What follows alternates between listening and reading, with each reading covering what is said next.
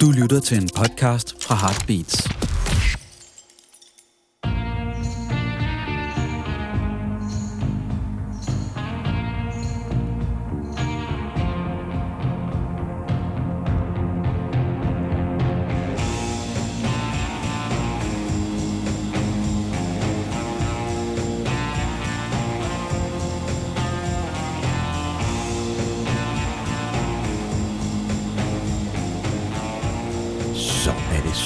Blevet tid til endnu en gang rockhistorier. Dine værter er som altid Claus Lyngård og Henrik Kvejts. Og det er rigtig, rigtig gråt, når vi kigger ud af vinduerne. Så vi tænkte, vi ville prøve at få noget musikalsk sommer ud i jeres ører. Og det gør vi ved vores anden udsendelse om Beach Boys. Vi har jo præsenteret første del af fasen i en tidligere podcast, som I kan finde derude, hvor kan man sige, det er opturen, og hvor de finder sig selv, og det er surfperioden, og Og alt er hitperioden, godt, og hitperioden, og de er et af de største bands i verden. Og topper, vi slutter på toppen, kan man sige, med mesterværket Pet Sounds, Det gør vi. og så kommer der endnu et højdepunkt, og så går det på mange måder ned ad bakke, Claus. I hvert fald kommercielt. Øh, men til gengæld så er det, det er årene 66 til 73, vi beskæftiger os med fra albummet Smiley Smile og frem til det, der kom i 1973, Holland. Hvad hedder det? Og det er sådan en, en, en ujævn periode i værket, kan man godt sige, men hvis man gider lede lidt, så er der rigtig, rigtig mange perler at finde. Og faktisk er det nok min personlige favoritperiode med, med Beach Boys. Ja, altså det er i hvert fald en periode, hvor de eksperimenterer.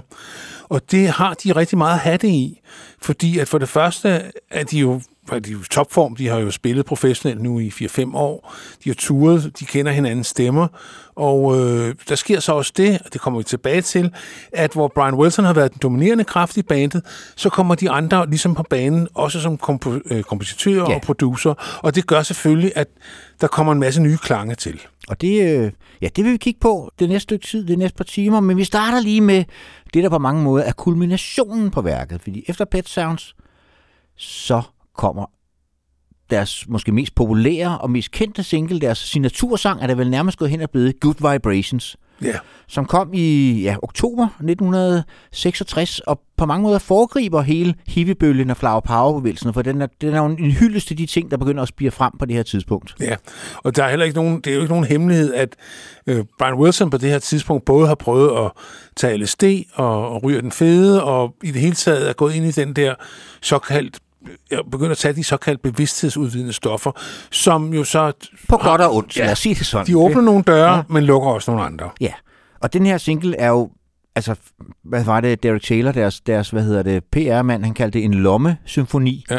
Fordi det er jo, den er indspillet over, altså over mange måneder, fra februar til september, i fire forskellige studier, og i sådan små moduler. Den er ikke, en- der, der er ikke nogen musikere, der samtidig sidder og spiller det her på noget tidspunkt. Det er alle mulige små fragmenter, som han sidder og kan bytte rundt på og flytte rundt på som et puslespil, og det er jo også det, hvor der findes så mange forskellige Outtakes. out- outtakes af alle de der sange fra den her periode, fordi der er ligesom ikke noget final take på de Nej. her sange. Og det bliver ligesom opfattet som der, hvor studiet som instrument, hele den idé, selvom selvfølgelig Beatles allerede, kan man sige på mange måder, kørt parallelløb med, øh, med, med Wilson, og han har jo også været inde, altså i Pet Sounds, han bruger han jo også studiet, men her, den der, som Henrik er inde på, at det er indspillet fire forskellige steder, han sidder og klipper det sammen, det ville kunne være meget nemmere i dag, kan man sige, med de muligheder der, men dengang var det jo bånd, Dengang skulle de bogstaveligt talt klippes sammen. simpelthen, ja, sammen det var altså noget, der krævede noget ja. omhu. Især når man har, efter sine skulle der foreligge 90 timers råbånd til den her single Good Vibrations. Det er alligevel noget, jeg skulle lytte igennem, Claus. Jamen, det var vist, så vidt jeg har forstået, dengang dyreste produktion af et enkelt nummer til dato. Ja, men så skal vi ikke kaste os ud i den. Øh, og det er meget gået, han har været 3-24 år, da han, har, da han har lavet det her, Claus. Altså, det er ret vildt. Og så synes jeg, det er et nummer, det synes jeg lige vi godt, vi kan få med, at selvom man har hørt det så mange gange, så er det stadigvæk fedt.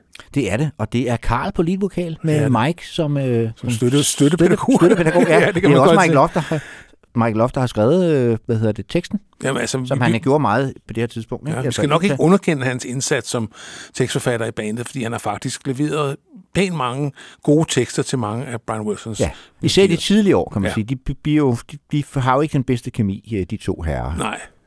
I det hele taget, så begynder det knage lidt i fugerne. Men øh, det gør det ikke her. De piker. Den ligger nummer et verden over. Øh, den sælger, den burde have fået en Grammy, men den tabte til et nummer, der hedder Winchester Cathedral, som dem, der kan huske det, vil sige, what? Ja. Jeg kan ikke engang huske det. Jamen, det var sådan en 20'er-pastiche. Ja. Øh, Og man mener, det var fordi, at på det tidspunkt var udvalget i Grammy, det var sådan nogle gamle sure mænd, der kunne huske 20'erne. Mm. Øh, så denne her, så, så selvom Good Vibrations, de har jo aldrig fået en Grammy. Nej, øh, for... det vildt. Men lad os kaste os over Good Vibrations, som du siger, er et nummer, man har hørt så mange gange, men stadigvæk et super fedt nummer, og som man, altså det vælter ud af højtalerne her. Altså, u- og uanset hvor elendigt stereoanlæg du hører det på, eller selv på en mobiltelefon lyder det fucking fedt. Altså, ja. Good Vibrations, Beach Boys. I I love the colorful clothes she wears and the way the sunlight plays upon her hair. I hear the sound of a gentle word on the wind that lifts her perfume through the air. I'm picking up good vibrations.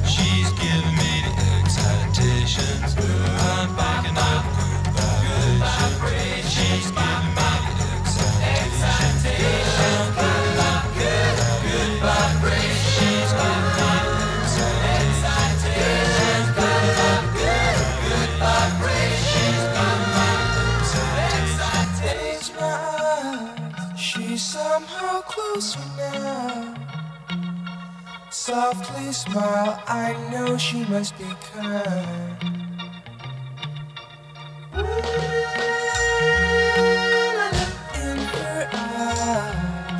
Goes with me to a blossom room. I'm picking up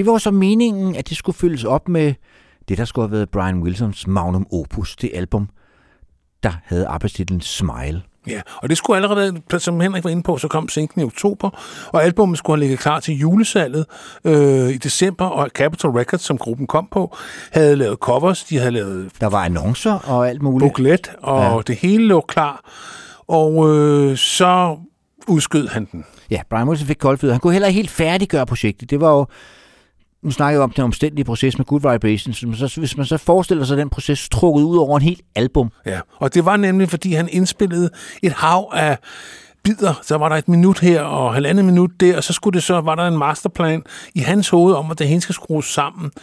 Øh, og øh, Og det endte i hvert fald med, som sagt, ikke at komme, og det endte så, tænker jeg også med at blive et af de mest savnomsbundne albums i hele rockhistorien. Altså Ja. ja. det mesterværk, som aldrig kom, og der var jo en masse bootlegs ude, også fordi man havde jo, der var annoncer, så man havde noget nærmest en trackliste og så videre. Øh, og nogle af tingene kom jo ud drøbende, og vi skal sige, at vi forholder os i den her podcast til tingene, som de var dengang. Det vil sige, at vi spiller tingene øh, efterhånden, som de kom ud, de ting, som så senere i bliver samlet på Smile, for den bliver jo udsendt senere. Første gang i 93 i sådan, øh, på den øh, boks, der hedder Good Vibrations, ret fed øh, CD-boks.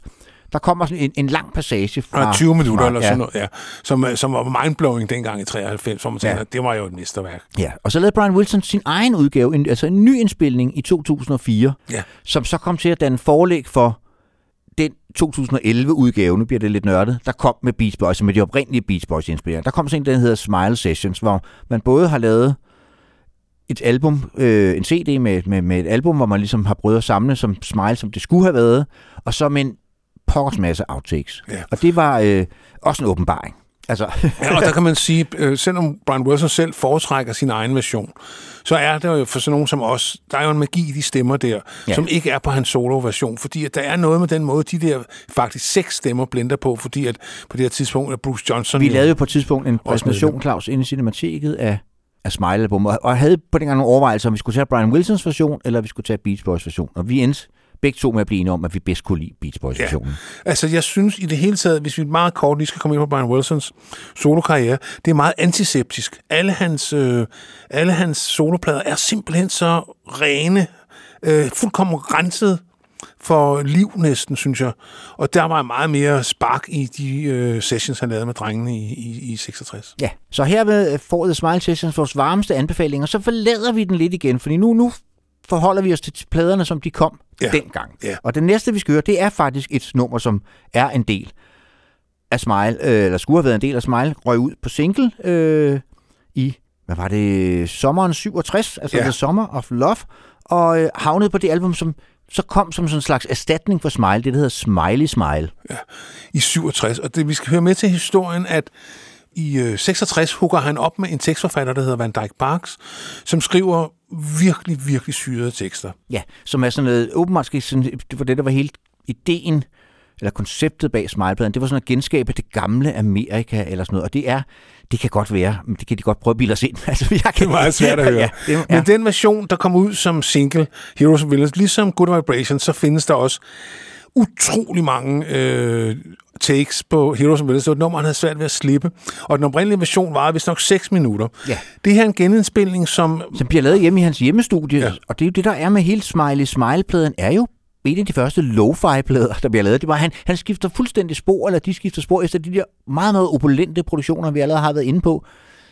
Så er det jo stadig skide godt produceret, Claus, men det er lavet hjemme i hjemmestudiet, ja. og de er stort set lavet som et band, hvor de ikke har hele de der mange sessionsmusikere, hele det der wrecking crew, de omgav sig med, eller selv Brian Wilson Ja. omgav sig med, men det er faktisk Beach Boys, vi hører her. Ja, og Al har været meget kritisk over for denne her Al som er den eneste ikke-familiære øh, Beach Boy, har været meget kritisk. Han siger, at det var synd, at det var den, der kom ud, fordi der findes mange bedre takes. Og det kan man jo overbevise sig selv ved at høre nogle af dem.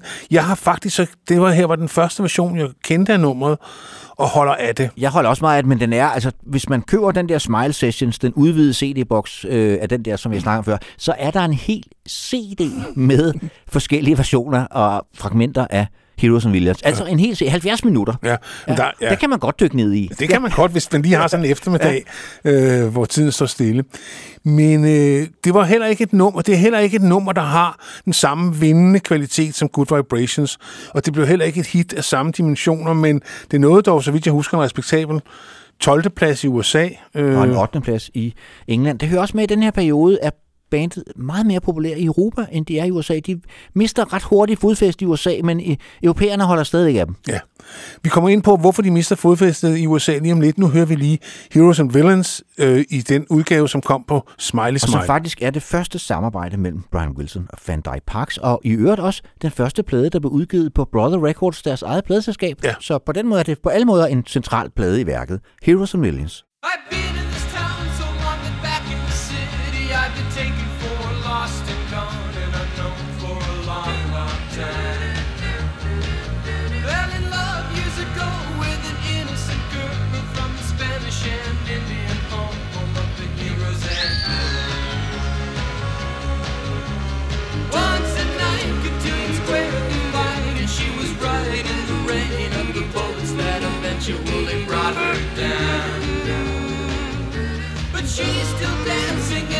quite unafraid of what to do, do in a town.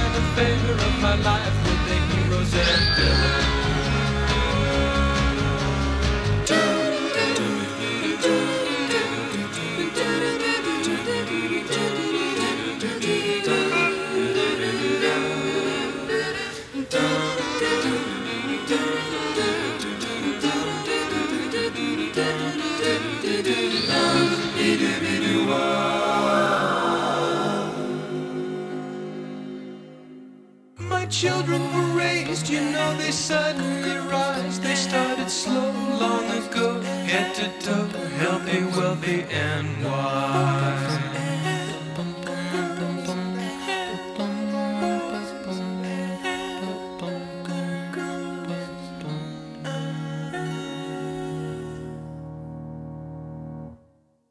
I've been in this town so long, so long to the city.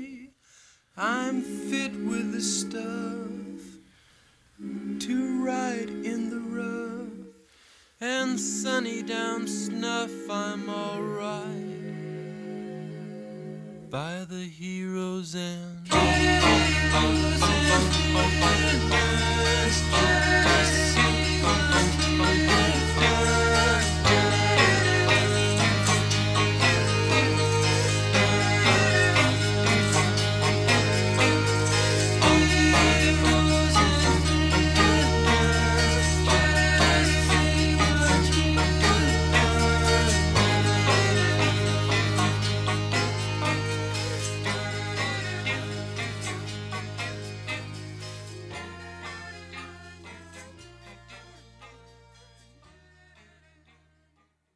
men allerede her begynder det som sagt rent kommercielt at gå ned ad bakke, fordi albummet Smiley Smile bliver faktisk ret udskilt, da det kommer frem i pressen, og det var dengang, så de pressen og medierne og anmelderne stadigvæk øh, havde en vis magt, også over hvad folk rent faktisk købte. Altså faktisk kan man sige, at rockkritikken var et nyt felt, der blev opdyrket her. Ja. Og der dukkede den her undergrundspresse op, og i San Francisco dukkede bladet Rolling Stone op, og de erklærede ligesom Los Angeles krig. Og nogle af dem, som var med til at skyde Beach Boys i sænk, det var Rolling Stone, altså magasinet, fordi de simpelthen alt, hvad der kom fra, fra Los Angeles, det var plastik, og det var fake, og den autentiske bands, det Ja, var hippie-bands i San Francisco. Specielt den, den oprindelige redaktør, Jan Venner, var meget lidt glad for Beach Boys. Meget lidt glad. øh, og skød, og pladerne, deres Så plader... der nåede kun øh, altså 41. Øh, 20. pladsen i USA, øh, England. Det var første- trods alt som nummer 9. Ja. Ja. Og, he, og det, hele den her periode er karakteriseret ved, at pladerne hele tiden ligger højere placeret i England, og ovenikøbet ret meget højere i England end i USA, hvilket også gør, at hvis man er pladesamler, er det faktisk meget nemmere at finde de engelske presninger, som faktisk også er ret lækre, Ja, synes jeg. det er det.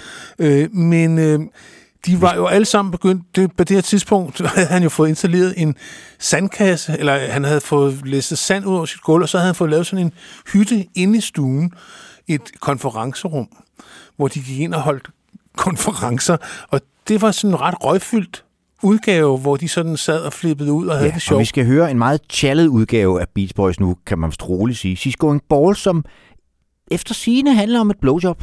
Ja, Øhm, det er der nogen, der siger. på Ja, Men der er også nogen, der siger, at det handler om, at Mike Love var ved at blive skattet. Det er ja. ham, der skrev teksten. ja. Og øh, det kunne han ikke ligesom selv stå ved, så han overførte det på en kvinde, der er ved at tabe håret, hvilket jo også gør det mere syret, fordi der er en tendens til, at mænd har det med at tabe håret i højere grad end kvinder, må vi nok sige. Ja. Øh, så She's Going Bald, jeg kan huske første gang, jeg hørte, jeg hørte Smiley Smile, på et tidspunkt, hvor jeg ikke var forberedt på, at Beach Boys skulle lyde sådan, og så tænkte jeg, det er jo næsten Frank Zappa. Ja. Da jeg hørte det, de, jo, og de, de leger med båndhastighed, og, øh, og det er, det er et surrealt nummer. Det er det. Og det, jeg synes, det var meget godt, den der lejende-stemning, der er på Smiley Det er der, og det er der hele tiden mange af pladerne i den her periode. Og de er også meget korte, pladerne. Ja. Altså de fleste af dem var kun en halv time, eller sådan noget, øh, mere mig selv. Så på et tidspunkt, der CD-æren, så kom de udgivet som sådan nogle dobbelt Ja. øh, album. For ellers så Øh, de kunne to. Og der fik jeg hørt dem rigtig, rigtig meget. Ja, det kan jeg også. Ja, fordi det var så, fantastisk. så skulle man ikke hen og vende værk, for Nej. så, så kunne man der en time, og der var ovenkædet outtakes på. Så Ja. der var sådan... Øh, Det var virkelig godt. Ja. Noget, man fik noget for pengene. Som Ja. var det the price of one CD, og Ja. dengang var de jo dyre, ikke? så det kunne man ikke stå for. Men uh, She's Going Bald, det er Beach Boys i det virkelig fjollede tjallehjørne, må man nok sige. ja, og det er Mike, vi hører på leadvokal her. Silken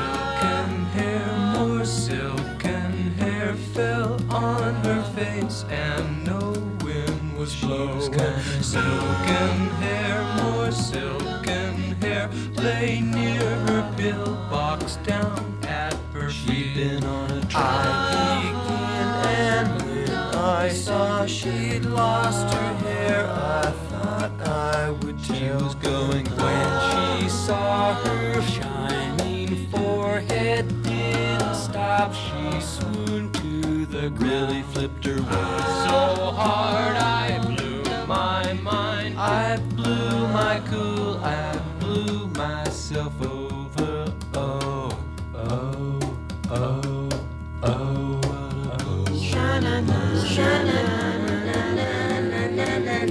She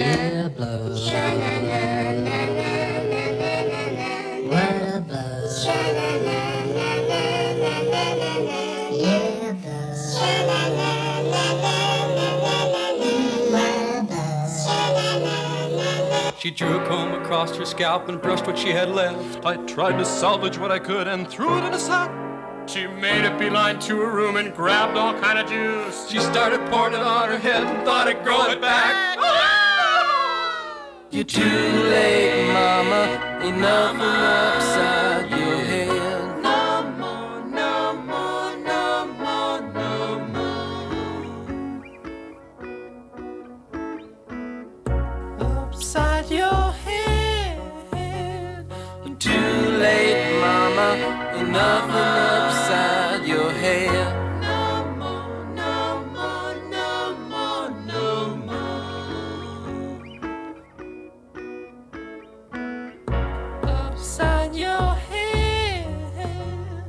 Too late, mama. Enough upside your head. No more, no more, no more, no more. Det var det rene fjolleri, Henrik. Det var det, Men det og det kan god at- fjolleri. Det er rigtig god fjolleri, og det er det næste et eller andet sted også. Det ja. er en hyldest til wind chimes, altså sådan nogle, der ja, hvad hedder det på dansk? Sådan Ja, der sidder ude foran klokkes- vinduet, sådan der klokkes- klokkes- blæser i vinden og Ja. siger små lyde. Øh, Vind, vindklokker, vindpiller, ja. jeg ved det sgu ikke. Ja. Jeg ved godt, hvad det er. Jeg ved og, godt, og, det er. er, og det er meget sjovt, at øh, Van Dyke Parks er akkrediteret for teksten, fordi den er så Brian Wilsonsk. Så jeg har det altså sådan, han er vist kun akkrediteret, fordi at det skulle han for hele Smile. Ifølge øh, hans kone Marilyn, altså Brian Wilsons kone Marilyn, så har de lige, lige købt sådan nogle wind chimes og hængt Ja. dem op. Og så sad Brian som svand og stenede ved klaveret og kiggede på dem. Og så skriver han den her meget rørende lille, og det er en utrolig inciterende sang, ja. som er meget, meget flot i Smile-versionen. Utrolig vel, øh, vel øh, produceret. Og her så kommer der sådan en mere sløv, tung, klaustrofobisk udgave på Smiley Smile, som jeg faktisk også holder utrolig meget ja, af. de er gode begge to. Ja. Øh, og ja, det er, det er sådan en lille perle i kataloget, og der er også mange, der har med den der måde, den blev produceret på, set den som sådan en forgænger for ambient-musikken faktisk. Ja. Øh, Men det er en plade, men jeg mener også, at det er bare sådan en sjov, øh, den blev meget brugt dengang af folk, som ikke vidste, at Beach Boys var røget øh, i unåde, at det var sådan en plade, der var god at komme ned for, øh, fra syre på. Smiley Smile. Ja. Det var sådan en plade, så The Come Down, det var sådan, okay, så lander vi. det var chill-out-plade, før der var noget, der hed det, ikke? Lige ja. præcis. Ja. Så, Så, lad lad os os... høre Wind Chimes med og af Brian Wilson. hanging down from my window. Those are my wind chimes, wind chimes, wind chimes.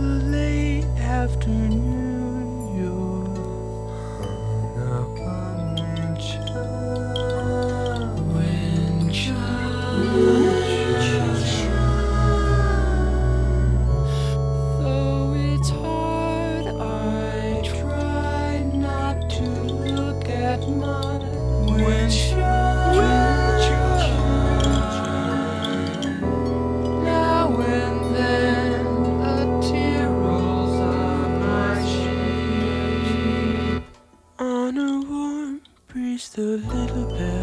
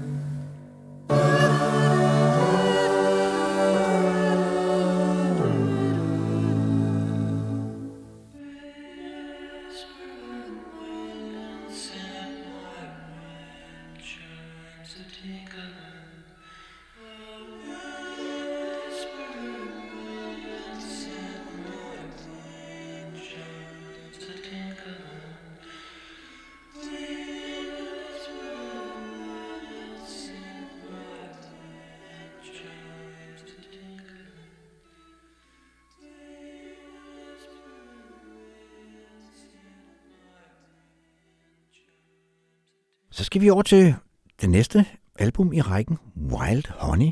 Ja, det kom allerede to måneder efter, fordi at de havde brændt nallerne på Smiley Smile. Ja, så der skal hurtigt komme et nyt produkt på gaden.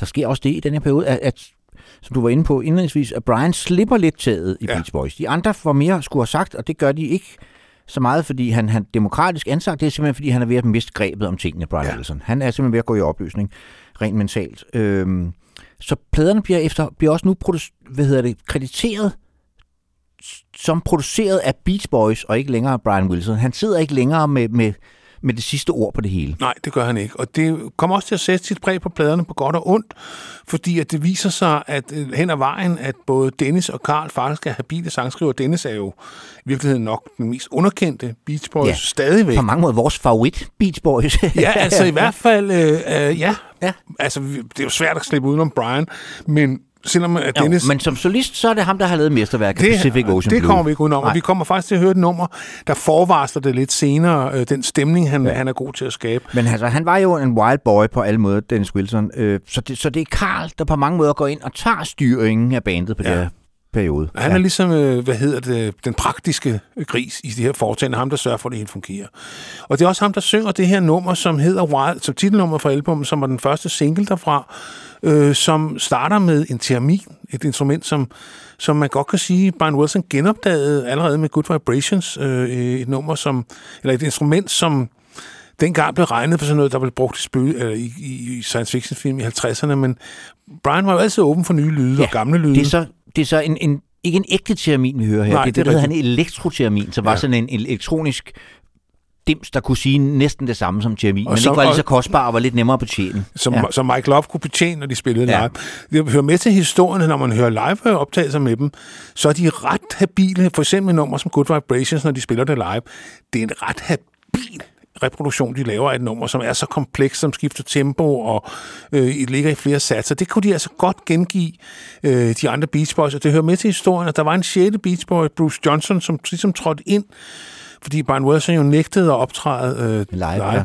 som bassist, og som han ja, han, også... gik, han holdt jo op, som vi også var inde på i den første podcast, vi lavede, altså allerede inden indspillingen af, hvad hedder det, Pet Sounds, trak han sig ud af live line-uppet. Ja, ja. han havde, som det hedder, dårlige nerver. Ja. Øh, og, Og det er øh, også en sjov plade, Wild Honey, fordi den, øh, altså udover det faktisk er den dårligst sælgende øh, Beach Boys plade på det her tidspunkt, så er det også en plade, som primært er bygget op omkring orgel, bas ja. og piano. Ja, og der er heller ikke, det her nummer, vi hører nu for eksempel, stort set ingen harmonisang. Det er Karl, der trykker den af, øh, næsten solo. Ja. Så de der berømte Beach Boys harmonier, som man sådan hele tiden sidder og venter på, jamen de udbliver. Og det er også, øh, altså Wild Honey er den sidste Beach Boys plade indtil 1977, fordi Love Love You, hvor, hvad hedder det, Brian Wilson er primær sangskriver. Nu, nu begynder han at fade ud Ja, for alvor. Ja. Ja. For alle de tre numre, vi skal høre her fra, øh, fra pladen, det er alt sammen med Brian Wilson og Michael Love kompositioner.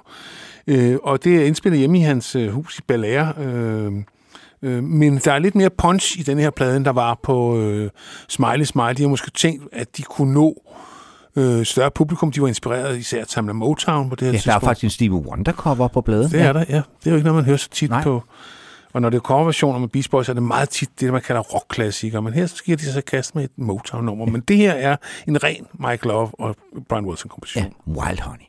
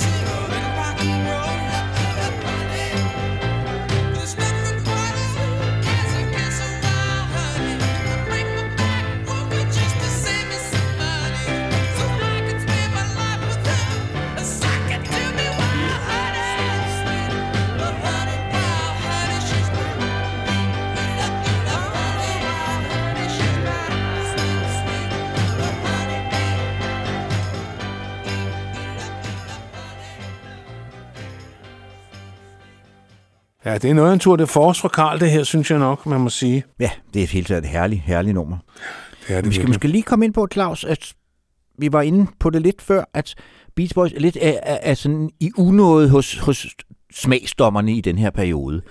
Øh, og det er det også, fordi de melder afbud, Claus? Ja, det gør de. Altså, der er jo en meget berømt, den første sådan berømte øh, rockfestival. Øh, det er jo Monterey Festival i 67, hvor alle spiller Grateful Dead og Janis Joplin og The Who og Jimi Hendrix. Og Brian Wilson sidder på The Board of Directors, altså dem, som arrangerer det. Men bandet får kolde fødder, fordi at de har ikke opdateret deres repertoire. De spiller stadigvæk deres hits. Selvom de har lavet flippede plader, så er det, når de er ude at spille, jamen de spiller stadigvæk Surfing i USA. Yes, og står stadig i sådan nogle stribede trøjer og ligner Ja. ja. sådan nogle surfdrenge. ikke? Ja, det er sådan stadigvæk lidt pinligt, og det kan de godt mærke, og de trækker sig så. Det det betyder, gør de, at, og både derfor, men også fordi Brian Wilson beder dem om at koncentrere sig om Heroes and Williams, som han er i gang med nu. Han synes, Ja. det er vigtigere, at de får den færdig. Ja, ja. Det, igen tog han fejl. Ja. Men, øh, og så sker der også noget andet. Der opstår et fænomen, i, øh, også igen i San Francisco, der hedder FM Radio. Og FM Radio, det er et oprør mod AM Radio, hvor man spiller hits. Og det er et sted, hvor man spiller deep cuts, og man kan gerne spille hele The End med The Doors, og man prøver at holde reklamemængden nede. Det er radio efter vores hoveder, Ja. Claus. Men der er Beach Boys bandløs. Ja. Man spiller ikke Beach Boys, og det betyder, at hele den her modkultur, som jo med det er svært at forstå i dag, hvor kraftfuld den var, jamen, der bliver bandet dømt ude lige meget, hvad de gør. De var, som vi allerede var inde på den første podcast, de var uncool, og nu var de uncool med uncool på. ikke? altså, ja. øh, fordi de, havde, de mistede ligesom deres stampublikum på en anden mærkelig måde, og de kunne ikke vinde det nye. Nej. Så. Men, men altså, som sagt, i Europa blev de stadig og også anerkendt som seriøse kunstnere, hvis man læser altså, hvad hedder det, artikler, altså danske pladeanmeldelser fra dengang, der har sådan en bog, hvor de samlede i, der ja. aldrig mos på en rullesten, som jeg har nævnt mange gange her før. Det var en meget vigtig, formativ bog for mig. Der er ret mange Beach Boys anmeldere, og især øh, forfatteren Hans Jørgen Nielsen er meget Ja. vild med Beach Ja. Boys. Det er Han, han, han, han- synes selv, Party er en god plade. Ja, så, så, kan man, så, Ja. ja. så kan man lære det, ikke? Ja. ja den, kom vi så, den har vi så faktisk sprunget over sidst, vi lavede vores Ja. program. Men altså, for kompletister hører den selvfølgelig med. Men vi fortsætter med en, øh, et, det, det, som vi... Når vi nu er ved trivia, Ja. ved du så, hvem der havde Wild Honey som sin yndlings Beach Boys plade? Eller en af sine yndlingsplader overhovedet? Mm, nej, Det var Jim Morrison. no. Han elskede Wild Honey. Han, altså allerede dengang i et samtidig interview sagde han, det der, det er en fed plade. Og den havde jeg ikke lige set den kobling. Nej, altså, jamen, der jeg, tror ikke, lidt... jeg tror, han var meget lidt snobbet, Ja. Jim. Jeg tror, hvis han kunne lide noget... Han var jo også dengang en af de få, der sagde, jamen Frank Sinatra, han var jo også dømt fuldstændig ude der. Ja. Men det var en af mine yndlingssanger, sagde han. Han var jo kold i røven, ikke? Altså, så. Fuldstændig. Det kan vi godt lide. Kunne vi godt lide Jim Morrison. Ja, ja. Noget ja. Og det, ja, vi skal høre noget mere fra Wild Honey. Aren't you glad, hvor det er stryger og blæser, der er i højsædet? Ja, og altså, der er jo faktisk, altså, faktisk ikke ret meget på den, Henrik. Der Nej. Er jo klaver, guitar, bas og perk. Og så er der en lille smule trompet i starten. Og det er en af de der små hemmelige sange, synes jeg, øh, som der er rigtig mange af i den her periode, hvor når man har hørt plader nogle gange, så siger man, at det er også et godt nummer, det er jo også godt, men, men man skal lige... Man skal høre dem nogle gange. Gang. Som sagt, jeg har hørt dem rigtig meget, til de kom på de der CD'er, hvor de var samlet to og to, øh, de pladerne fra ja. den Ja. her periode, fordi det var bare nogle rare lytteoplevelser. Også de lidt dårlige numre, de Ja. fungerede sgu også meget godt. Jamen, altså, helt sikkert. Øh, og man lærte ligesom øh, komme ud i hjørnerne på en måde, Ja. ja. som man måske ikke ville have gjort med vinylerne, fordi som du er inde på, jamen altså, de var så korte, øh, så at du ved, 10-12 minutter var nogle pladesider, ja, så svært, det var ret svært at komme op på sofaen dengang, ikke? Jo. Så øh, jo, og dengang var det også, da jeg begyndte at høre Beach Boys, der var købte jeg også ligesom ind på den her præmis med, at efter Pet Sound, så styrtdykkede det. Det har jeg så senere fundet ud af. Det er ikke, det er ikke hele sandheden, og det er ah, også det, vi prøver det, at rette op sig på her. det ændrede sig faktisk Ja. ja. med de der dobbelt-CD-udgivelser, der kom omkring 1990, hvor man ligesom kunne gå ind og høre, hey, drenge og piger. Men altså allerede dengang, synes jeg, altså længe før, øh, da jeg hørte Smiley Smile, faldt jeg for den, og det var altså meget tidligt. Øh, det var en plade, jeg, den kunne et eller andet, synes jeg. Og det er jo også altså plader, som Posthum har fået en stor følgeskare. Der er rigtig mange sådan, musiknørder i dag, som siger, her er der rigtig mange gode ting at finde. Ja, og det, det er, er så der. også det, vi siger, Claus og jeg. Så lad os kaste os ud i det. Aren't you glad?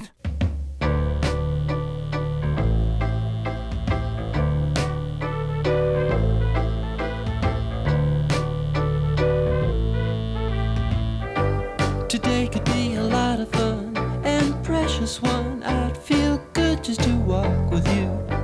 Tonight'll be a special treat. You're so sweet, and I feel good just to talk with you. You know that I've been a long time needing you. You say that you've been a long time needing me. And don't you know that there's so much more to come? I got a heart that just won't stop beating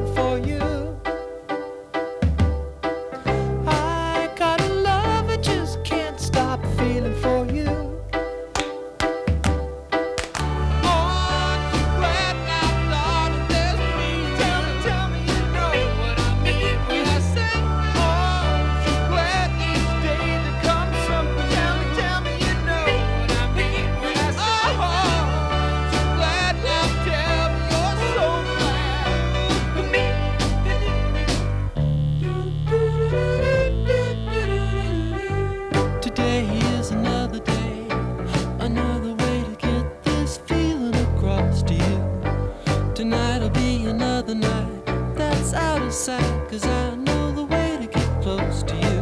You know that I'll be a long time loving you.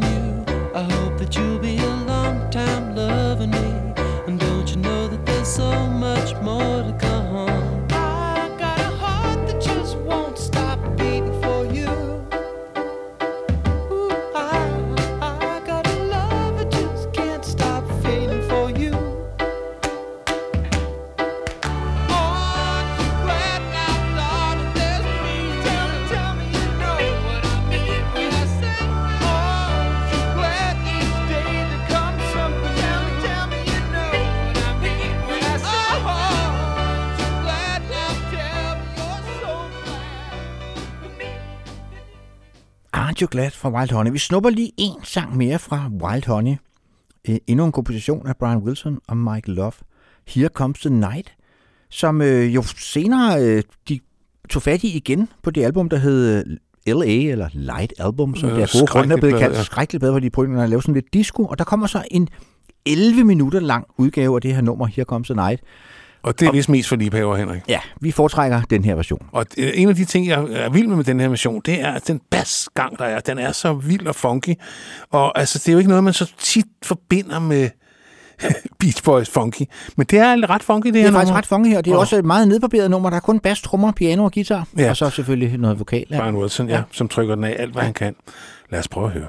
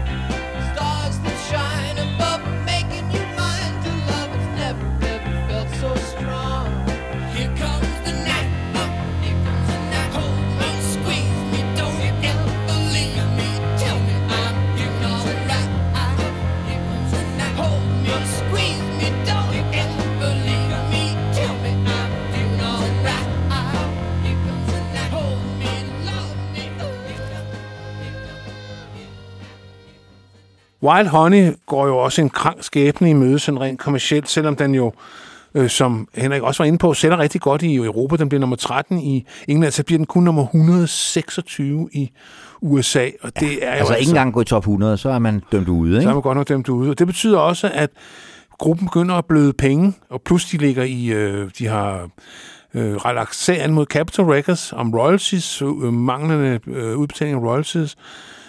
Så øh, de tager på turné. Øh, de er alle fået nogle penge, og de hører også med til historien, at de fordi de har været populære så mange år, har alle sammen har udviklet ret højt privatforbrug. Altså, så der, Ja, ja. altså pengene vælter på alle måder ud af statskassen, skulle jeg til at sige. Ja. Ja. Beach Boys, ja, sandkassen, ja. Ja, Så de beslutter sig for, at dem må de hive hjem på en turné, og det er de så også begyndt alle sammen at dyrke øh, Transcendental meditation, ja, Ja. ja. på forledning af Michael Love. Ja. Ja, øh, og de tager så på turné med Mauricien, som har lært dem at meditere, og det er altså ikke nogen publikumsmagnet overhovedet. Selvom de har jo opvarmning af Buffalo Springfield, det hjælper altså ikke på det. Øh, det gad man jo godt have oplevet. Ja. Altså, komme, når Mauricien var færdig. der kunne man lige sidde og ryge sig en, ja. Ja. Noget fjolsebar. Men øh, det korte lange er, at efter fem øh, jobs, så må de indse, at De er nødt til at aflyse 22 koncerter, og så øh, arrangerer de faktisk en ny turné uden Marie så de også er nødt til stort set at aflyse det meste af den, fordi de kan simpelthen ikke sælge billetter. nej, det er Folk vil hellere høre Doors og Jimi Hendrix og alt muligt andet på det her tidspunkt. De kan Det- simpelthen ikke høre Beach Boys. Nej. Og Hendrix er også ude med riven og kalder det psychedelic barbershop, og det er altså ikke venligt ment. Nej.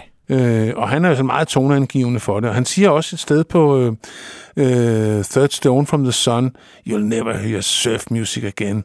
Så han er altså, det er noget, han har det haft Ja, ja, de bliver også kaldt ballless choir boys, altså nosseløse kordrenge. Ja, ja. så kan de lære det, ja. Og det er, altså, det er også rigtigt, at det er jo... Altså, Brian Wilsons grundtanke er, at musik er helende, den skal være smuk, og han bryder sig ikke om aggressiv musik. Altså, for ham skal musik være blid og altså livsbekræftende smile. Grunden til, at pladen skulle hedde Smile, det var, at øh, det skulle vi alle sammen smile noget mere. Ja. Det, var, det, Det er var, jo også det, Good Vibrations handler om, som Ja. ja. at tage. Altså, du får, hvad du sender, hvad du sender ud, får du tilbage ja. igen, ikke? Jo. Men ud af al denne ulykke, så kommer der et af deres aller, aller smukkeste album. Det var kun 20 minutter. ja. 25-24 minutter og et eller andet. Jeg tror, ja. det må være et af de korteste album i rockhistorien, som, som er udsendt som et album og ikke ja. som en EP. Altså. Ja. Og øh, selvom der er øh, de der øh, 11-12 numre, der skal være på en plade, så er de generelt meget, meget korte. ja, et par minutter. Mere behøver de ikke være, nej. Men singlen derfra, den første single, titelnummeret Friends, har så det, man vil kalde en normal spillelængde. Det var øh, næsten to og et halvt minut. Og øh, det er en vals, Henrik. Det er det.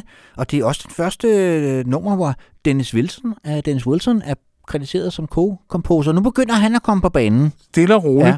Og det er et nummer, som er, er altså akkrediteret til Brian og Carl, Dennis og Al. Ja. Og det er jo en sang om venskab. Og det har vi snakket om nogle gange også tidligere i programmerne, at det er sjovt, at der bliver lavet så mange sange om kærlighed, og lavet så mange sange om det ene eller det andet, men de der venskaber, som jo faktisk alle sammen Ja, ret næres afhængig af, ja, og ja. er ret afhængige af, det er ikke sådan, det hænger ikke på træerne, Nej. de sange der. Men her er en af dem. Ja, og den er helt ren, ren. Og det er også det der, I talked your folks out of letting you hot- cut your hair. Og det er de ting, man kæmpede med dengang. Ja. Store problemer. Ja.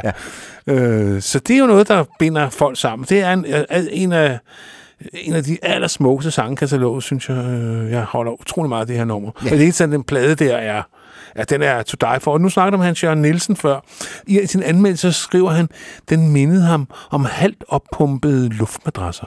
Og det var positivt ment. Det var positivt ment, ja. Ja. men det er jo et godt billede, ikke? Ja, det er det. Ja. Ja. Jeg kan huske, at jeg havde jo også den der listen også ja. Ja. forfra. Det var også, jeg tror, en af grunden til, måske jeg var venligere stemt over for Beach Boys, end så mange, fordi Hans Jørgen Nielsen solgte dem så godt, ikke? Jo, og ham kunne vi jo godt lide. Ja, han var sgu en, øh, han var sgu en original. Så ja, lad os høre titelnummeret fra albumet Friends. Der er heller ikke blevet nogen kassesucces. Lad os bare sige det sådan. 126, ja, det var ikke meget. Jeg tror, singlen kom lidt højere op. Den var 47. nummer, nummer 47. Ja, Ja, ja, ja. men altså, herregud. Men stadigvæk, vi befinder os i juni 1968.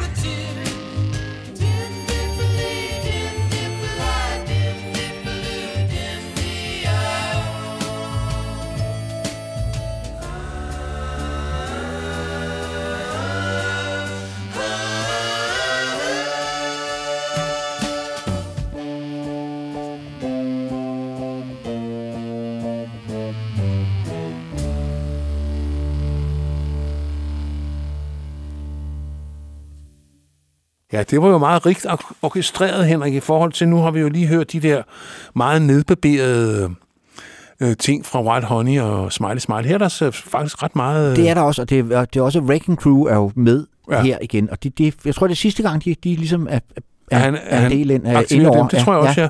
ja. Øh, fordi at, så, der er jo altid øh, Jeg skal lige gæstemusik. sige for dem, der ikke er faste lytter, Rockestar Wrecking Crew er sådan et, et begreb om for nogle meget, meget dygtige sessionmusikere i Los Angeles på det her tidspunkt, som er medvirker på et hav indspillinger. Det er sådan lidt fluktuerende gruppe, hvem der er med i Wrecking Crew og ikke er Wrecking Crew. Men, Om der er men, flere tromslærer, flere ja. Ja. bassister og så videre. men altså, de er borgere for kvalitet. Lad os bare sige det Det sådan. gør det. Ja. Altså, de borger for, at, at det tekniske er i orden, så skal sangene så selvfølgelig også matche det, men det gør det jo her. Ja.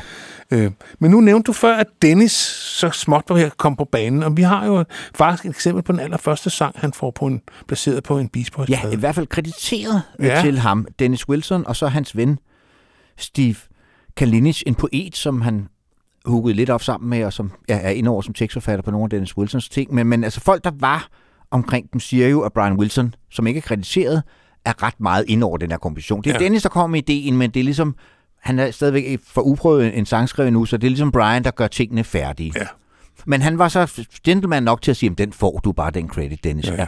Og det er jo også ham, der synger øh, den øh, meget Vokalen. indfødte leadvokal. Ja. Og selvom, han, selvom Dennis jo var en værre en med damer og med kvinder, og i det hele taget øh, var ude med sprederen, så havde han jo altså så også den her utrolig sensitive side. Øh, Arthur igen siger, jamen altså, han var en af de mest nervøse mennesker, han nogensinde havde mødt.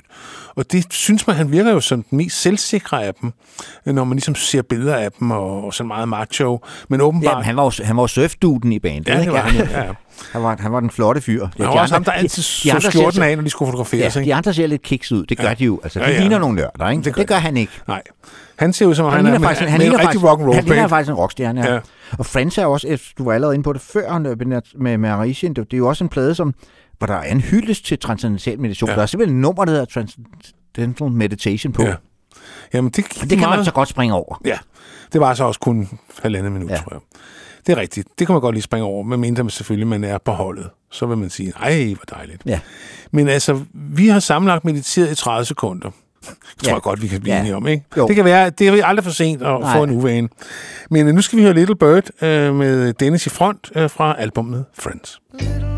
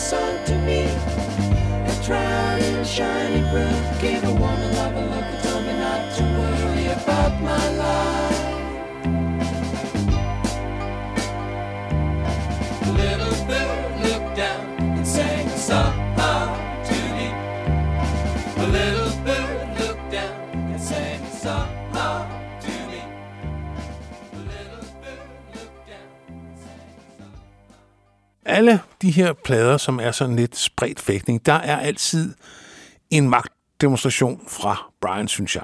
Ja. Hvor han ligesom viser, altså det er sådan her, det skal gøres, piger Yes, og det er selvfølgelig nummeret Busy Doing Nothing, Ja. som ja, handler om det. Ja. handler om Den at lave ingenting. Altså, ja. man, man, den er, Han var jo allerede gået lidt i frø på det her Ja. ja. tidspunkt, og det, det synger han så om her. Øhm, og det er så et nummer, som også igen har rødder i Smile-projektet, fordi det musikalske forlæg er det nummer, der hedder Child is Father of the Man, som vi jo så senere kommer til at høre på Smile. Og det kan man så godt høre nu, at det, ja. det er det, han ligesom, han tager, og så skriver han så en ny tekst henover. Ikke? Ja, og giver det bossa nova beat, ja. og så videre. Igen en sang uden øh, harmonier. Det er en ren Brian-vokal. Der er ikke nogen af drengene, der bakker det op, og det gør også, at den får sådan meget øh, øh, confession, hvad hedder det, sådan bekendende. Altså, det er en meget intim sang, der handler om, hvordan Brian Wilson har det lige der, mens han skriver sangen. Ja. Og det er, øh, ja, det er en meget sådan meditativt, medit- faktisk mere meditativt, end den sang, der hedder Transcendental Meditation. Ja, og det er Brian, vi hører, og så vidt jeg fornemmer, så tror jeg, man kan høre Marilyn, hans kone, i baggrunden ja, Ja, på, på vist korstemmen her. Ja. ja, det er rigtigt.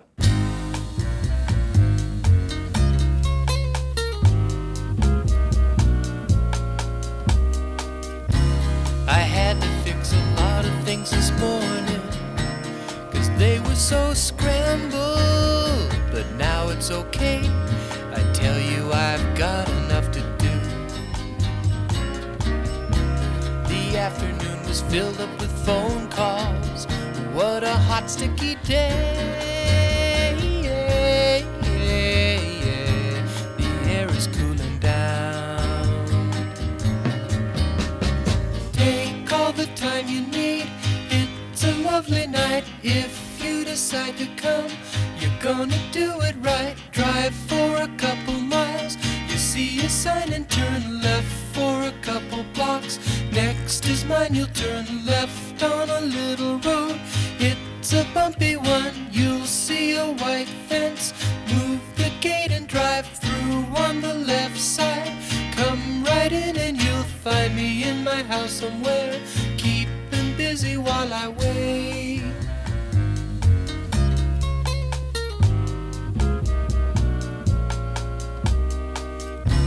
I get a lot of down. If it wasn't for that, I'd forget them in a while.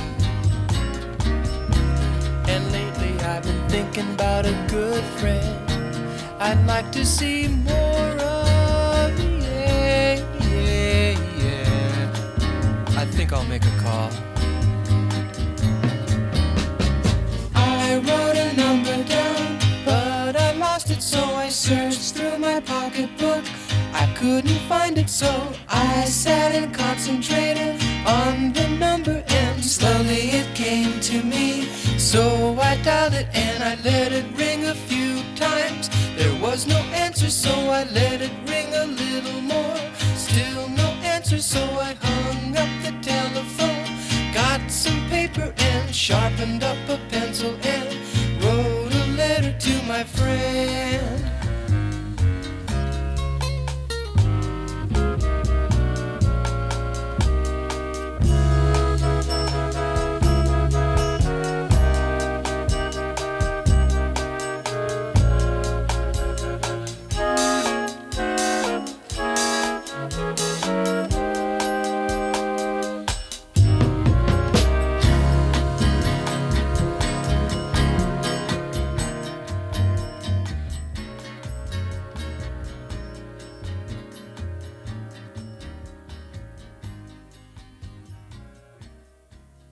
Det, der sker, det er, at vi var inde på det, de sælger jo ikke rigtig nogen plader. De er ligesom, øh, ja, startede deres eget Brother Records og så videre, så deres gamle pladeselskab, de vælter jo compilations ud med dem på det her tidspunkt. Der, altså, på den her periode, der, der, der er det så Greatest Hits nummer 3, der allerede kommer på banen. Ja. Og der bliver også udsendt sådan en, der hedder Stack O Tracks, Ja. som er sådan mærkeligt med instrumentalspor, til, ja. altså, Så- som så- de regnede med, at den skulle sælge. Nej. Så kan folk selv synge derhjemme, ja. som så i dag er et samleobjekt, Ja. vil jeg så skynde mig at sige. Men altså, man behøver altså ikke have den stående. Nej. Medmindre man selvfølgelig vil prøve at være Brian eller Dennis eller Carl. Yes. Så de gør jo det, som man gør. Okay, hvad fanden gør vi så nu? Vi Så vi vender tilbage til en veltjent formel. De går tilbage til surfmusikken, Claus. Ja. På en måde i hvert fald. Ja, altså øh, Mike Love, som jo er den af de seks gutter, der sådan har mest flere for det kommercielle. Han siger til Brian, lad os prøve at skrive en øh, surfsang igen. Øh, inspireret, han er ude. Han er faktisk ude at surfe en dag med nogle venner, øh, Ja. ja. og tænker, ja, det, der, det er jo fedt. Ja. Og så øh, laver han en tekst, der hedder Do It Again, og der laver øh, Brian Wilson faktisk en ret spralsk melodi til, må man nok sige. Og så er der den der produktion også, med den helt fantastiske lille trommelyd. Så første gang man hører den, den er jo så moderne. Ja. Altså, når man lige hører de der første, den der intro, så tænker man, hold kæft, det er jo 2022, det der. Det er det. Og det virker jo også på den måde, at du det igen faktisk går ind på førstepladsen i England Ja. og bliver nummer 20 i USA, så helt øh, skævt var det ikke. Og så bliver også en del af det album, der hedder 2020, Ja. fordi det var nummer 20 album ud af 20, hvis man også talte øh, diverse liveplader og sådan noget med. Man skulle tælle meget grundigt for at nå op på 20, men, Men det vel, de har kaldt men det valgte de at gøre. Som jo også er ret karakteristisk ved, at på coveret til den her plade, der er- Brian Wilson ikke med på, Nej. på fronten. Han er med på inderposen, øh, men de er kun fem Beach Boys på forsiden, og det er måske også en indikation af, at han ikke han kunne ikke engang møde op til fotosession. Nej. Og så har de bare tænkt, om vi laver ikke en ny fotosession, vi, det skider vi da bare på. Ja, det ja. gjorde de også med ja. Summer Days and Summer Nights. Ja. Altså, Dean var syg, nå, men så kommer han ikke med. Nej. Men øh, man kan sige, at øh, 2020 er også det første Patchwork-album. Det er ikke en plade, der holder fra start til slut, synes jeg ikke.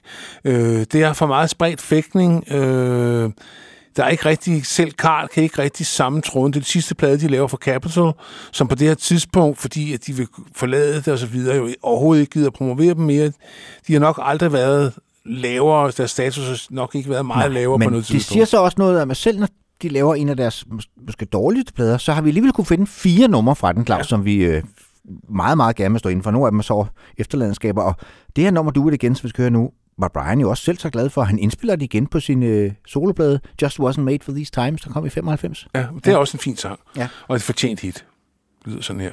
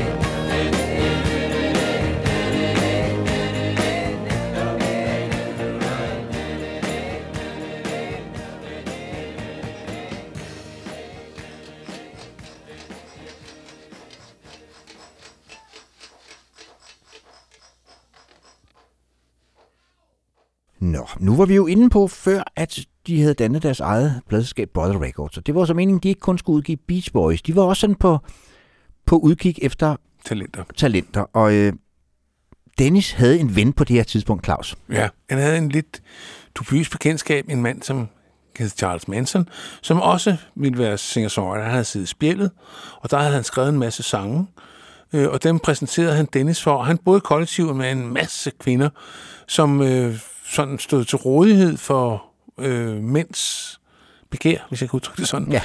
og øh, det synes Dennis var meget stimulerende, og kom meget øh, på det, i det kollektiv, og det var de boede lidt uden for byen, og var ret interesseret i at producere Charles Manson. Og, og der er jo Der blev faktisk... altså Brian Wilson har produceret noget Charles Manson, som Ja. ja. så aldrig nogensinde er kommet ud. Fordi der sker det, for folk, der ikke er helt familiære med historien, at der sker nogle voldsomme mor i august 1969. Charles Manson står bag og blandt andet, hvad hedder det, slår Roman Polanskis kone Sharon Tate, hun som er højgravid på det her tidspunkt, slår hende ihjel, og, en- og der er, det er sådan to aftener i træk, hvor de går på sådan et killing spree. Ja, i Så han kommer i virkelig bad standing, Charles Manson, med god grund. Ja. Ja. Men han har skrevet et nummer, der hedder Cease to Exist. Og Ja. den, den er selvfølgelig kult hos folk, som, er, Ja. som synes, at han er... Jeg har faktisk hørt den en gang med også. fordi jeg var nysgerrig. Den er faktisk ikke dårlig, det må Nej. vi så indrømme. Altså, det er, det er ok. Øh, altså, han var ikke talentløs. Nej. Men det der nummer, Cease to Exist, det tager Dennis så omarbejder til Never Learn Not to Love.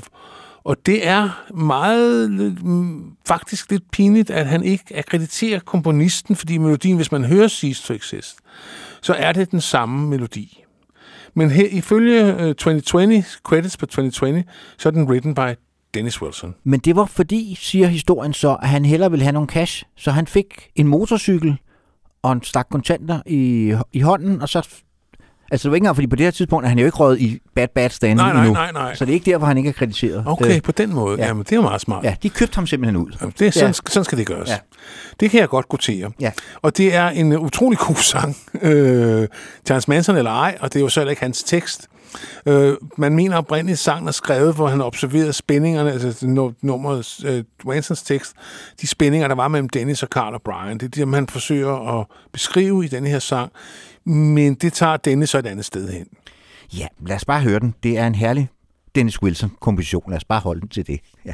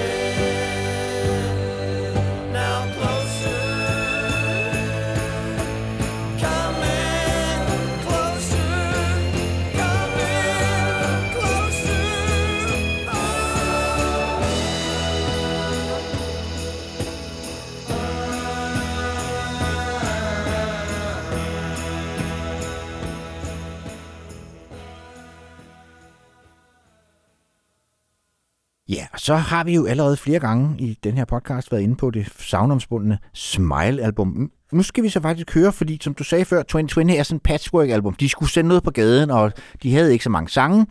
Så måtte de gå tilbage og øh, se, hvad de havde liggende i skufferne. Ja. Så der kommer faktisk to rigtig, rigtig gode sange fra Smile Session, som dukker op på 2020. Ja. Og den første er nok det korteste nummer, vi kommer til at spille. Det var faktisk, ind, det skulle have været intronummeret til, øh, det bliver der også, øh, det hedder Our Prayer, som er det er en ordløs sang, en, en gruppe en gruppeperformance, hvor alle seks øh, er med på, og Ja. der er ikke nogen leadsanger. Det er sådan et, et, et koralt stykke musik, kan man godt sige. Ja, og det er også der, hvor det kun er krediteret til Brian Wilson, fordi der var jeg ikke nogen tekst på, som Van Dyke Barks han kunne tage credit for. Nej. Men øh, i øvrigt så er- er Van Dijks øh, Parks jo selv øh, komponist og musiker, og har jo udsendt en pæn øh, stak LP'er ned gennem årene, blandt andet den, der hedder Song Cycle, som bestemt er værd og, og, Ja, som er sådan et, et, barok pop Ja. plade, ikke? Ja. Det synes jeg. Den, er, den, kan man godt, øh, den kan man godt sætte på. det kan man sagtens. Ja. Men her er det Van Dijks fri zone. Det er drengene, øh, der trykker den af, Our Prayer, og smukkere bliver det vel ikke, Henrik, i dag.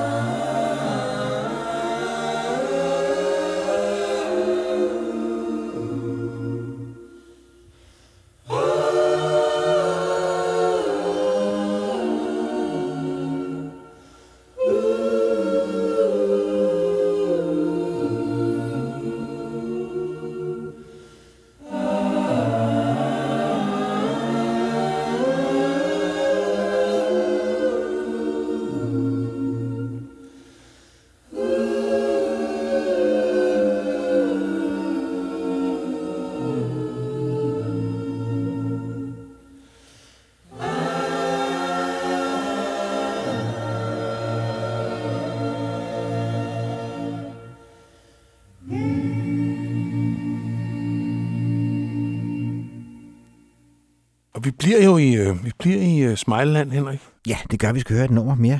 Cabin Essence, som er sådan en hyldest til, til grundlæggelsen af de amerikanske jernbaner. Vi var jo inde på, at, at hele albumet skulle have været sådan en hyldest til, til Old America, øh, og der er jernbanerne jo en væsentlig del af historien. Det var jo nok det, der fik øh, øh, hvad hedder det, nybyggerne ud vestpå i hvert fald, da vogntogenes tid var ved at være over. Ja. Og øh, ja, det var jo ligesom den måde, landet voksede på, kan man sige, for godt, på godt og ondt. Hvis man var indfødt øh, Native American, så har det sikkert nok ikke været. Yes. Og man kan høre både på Our Prayer og så på Cabin Essence, Gørn, der hører vi sådan, det vi allerede nu kalder det gamle Beach Boys igen, altså Beach Boys anno 5, 66, det er sådan de der meget store produktioner, ja. og man kan godt høre, der er, altså de her arrangementer, det er ikke nogen, man bare lige sætter sig ned og skriver på 10 minutter, Claus. Altså. Og de, de ligger jo også sidst på pladen, de her to ja. numre, for de ligger i forhold, altså, altså som jeg var inde på, det er en meget uegal plade i, i den forstand, at numrene lyder, altså, de lyder forskelligt fra nummer til nummer, hvor, hvor øh, nogle af de andre tidligere plader, vi har spillet, der er sådan en grundstemning, der kører igennem i dem alle sammen.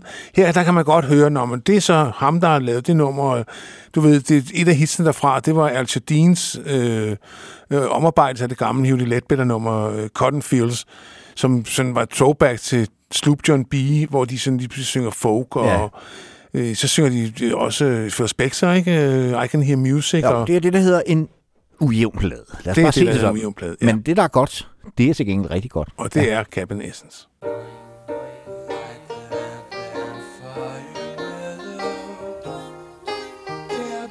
Welcomes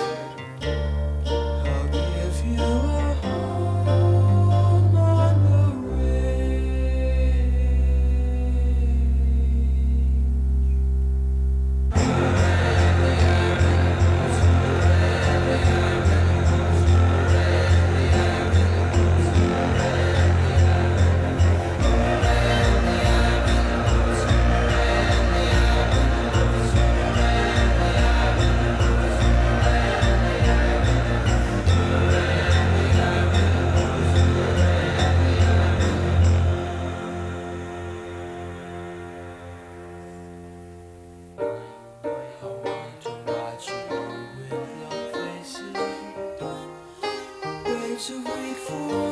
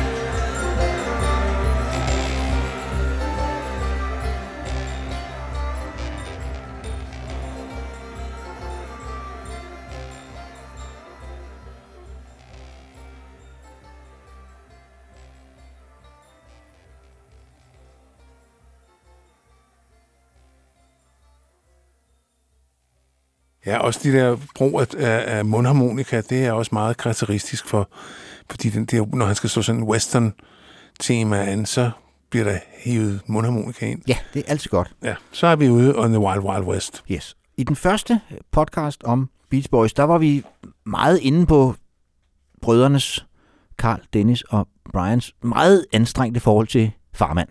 Mary. Ja. Som var en frustreret komponist. Han hører med til historien, at han på det her tidspunkt har fået udgivet et album, som Brian faktisk producerede, der hedder The Many Moods of Mary Wilson, som sådan en easy listening projekt, som faktisk ikke er særlig godt. Det er det ikke. Altså, man skal være meget interesseret i Beach Boys for overhovedet at bruge tid på det, så det har jeg selvfølgelig gjort. Men, Jamen, jeg, men har, jeg, har, jeg, har, jeg har ikke- haft det og solgt det. Jeg har ikke haft trang til at vende tilbage til Nej, det. jeg købte det, fordi jeg fik det, fandt det til ingen penge. Og tænkte, ej, et scoop. Nej, det var ikke et scoop. Nej. Men øh, grunden til, at vi nævner Murray her, det er, fordi han faktisk er medkomponist på det næste nummer. Skrevet ja. det sammen med Brian, så godt nok øh, kritiseret til Reggie Dunbar, men det er altså Murray Wilson. Ja. Og det hører med til historien, at grunden til, at det her nummer overhovedet bliver indspillet og udsendt, det er, nu er de parat til at lancere sig selv på Brother Records. Deres kontrakt er udløbet, men de skylder Capitol en single mere. Og det er, bliver så det her nummer Breakaway, som igen, nu er vi igen inde i min Beach Boys top 10. Og det skyldes, at da jeg var ung og fattig, så fandt jeg det i sådan en rodekasse uden omslag, den her single. Og lige på det tidspunkt, at det var lige det, jeg havde brug for. Det var sådan, når man kom hjem fra byen, eller kom hjem og var træt, eller så på med den der single der, så den løftede Det er mig. også et, det er også et herligt nummer. Det er jo sådan en, en hyldest til at, at melde sig ud af ræset og slappe af. Ja. Altså, tage med ud af fisk. Ja, altså, simpelthen, ja. ja. Og det er Karl, der synger versene, og det er Al, der synger omkvædene. Og det er også med til at give den charme, at der ligesom er to stemmer, der samtaler på en eller anden mærkelig måde. Det er et rigtig fint, øh, meget energisk Beach Boys nummer, som... Ja. Og præcis hvad Murray har bidraget med, det vides ikke, men Nej. Et eller andet må han jo have bygget ind på bordet, Nå, siden altså, han jeg har fået læste en mig til, at de skrev det siddende ved klaver sammen. Okay. Så, Der har, de været, der har været en, en, et kort øh, øjeblik af harmoni. Ja, ja, altså det er jo lige på omkring det her tidspunkt, hvor han sælger hele deres sangkatalog bag om ryggen på Brian, Sea of Tunes. Han sælger det for 700.000 dollars. Ja. Øh, det var en rigtig dårlig forretning. og stikker pengene i lommen. Ja. Så han været en fed fyr. Ja. Men øh, ja, han mente, nu var, deres, nu var de sange, deres tid var over. Ja. Der er nok en mand, der virkelig, virkelig tog fejl der. Men det kunne han jo ikke vide. Breakaway, Der kom som single i juni 1969, noget 6. pladsen i USA og nummer 63 i Amerika.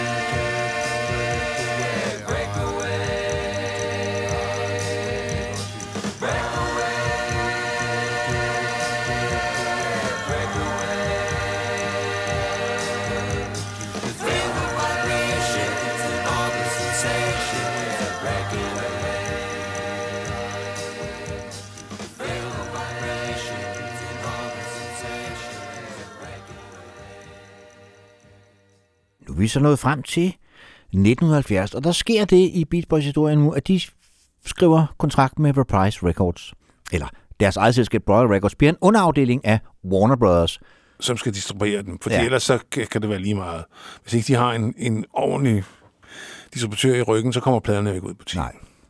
Så Brother Records, Men, men det giver dem også lidt, fordi de har faktisk haft svært ved at få en pladekontrakt på det her tidspunkt. Øh, fordi som sagt, vi har været inde på mange gange, de var ikke rigtig øh, inde i vælten på det her tidspunkt. Øh, men Warner bider på, og det giver dem sådan et mod på øh, at lave noget nyt. Så da de så skal indspille den næste plade, Sunflower, som jo af mange øh, aficionados bliver regnet som den bedste plade i den her periode. det er også en af Det er- de rigtig gode. Og og også fordi de, de havde faktisk overskudsmateriale, hvad de nu, ellers normalt ikke havde. Så det kan man jo senere finde ud af. Der er faktisk virkelig mange outtakes fra Sunflower. Ja. Og også ting, Men- som dukker op på de efterfølgende album. De har, de har faktisk for en gang skyld i den her periode, har de faktisk noget at vælge imellem. Ja. De er ikke nødt til at tage ravl og krat med på pladerne. Nej, det er også her, at øh, Bruce Johnston faktisk øh, træder karakter med en sang, som, som smagssag, der hedder Disney Girls, der handler om hans barn og ungdom, sådan meget sentimental Den er sang. meget sindssyg, men jeg, altså, vi har valgt ikke at spille den her, men jeg, jeg har en eller anden svaghed for den, fordi den er så Jamen, den er sådan, rendyrket romantisk. jamen, det er næsten Carpenters, Ja, ja, jo. Vi er næsten over i ja, Carpenters det er vi. Og Det er jo et, godt- det er jo et dejligt sted at være Ja, klar. det er ikke det værste sted, at være, nej. Øh, men øh, vi har valgt øh, en af singlerne derfra, i hvert fald til at introducere den, øh, As a Music to Your Day, som viser, at bandet virkelig vidste, nu galt det, at de har fået en ny chance. Og det kan man mærke på hele Sunflower, at de gør sig virkelig umage. Nu skulle de levere varen, nu, skulle de, nu, nu var det 1970, nu kom de tilbage, de havde fået en, øh, en tekniker, som de var rigtig vilde med, Steven Desper, som, hvis man hører denne her plade i høretelefoner, Henrik, så kommer vokalerne simpelthen alle steder fra. Ja. Det er en rigtig, rigtig, Det er rigtig god hoved, god hovedtelefonsplade. plade. Det er det virkelig, fordi der kan man høre, hvor raffinerede øh, vokaler de er. Sunflower er det hele taget et, et, et af de faktisk ret få helstøbte Beach Boys album. for den her periode. Ja. Ja. ja det må man sige. Der er ikke, der er ikke, der er ikke nogen numre, jeg springer over.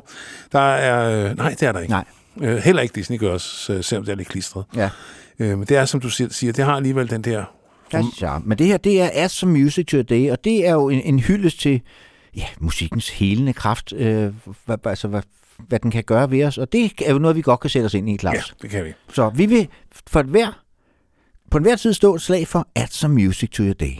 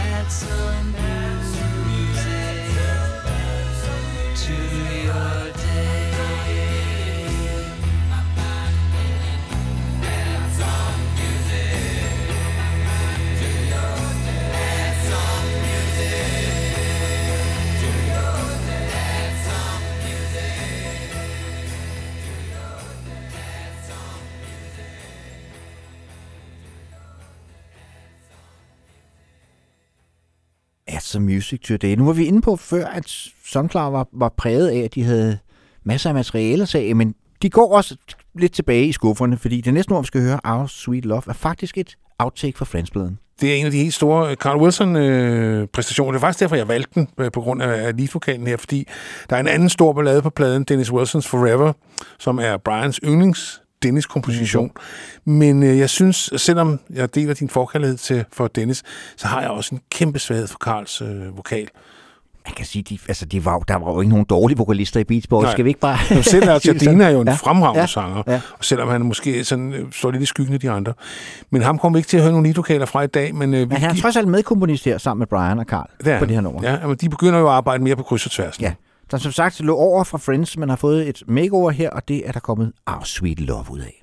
I thought about a summer day and how the time just floats away. Pretty things like incense and flowers. I wanna make them part of our sweet love. Could last forever.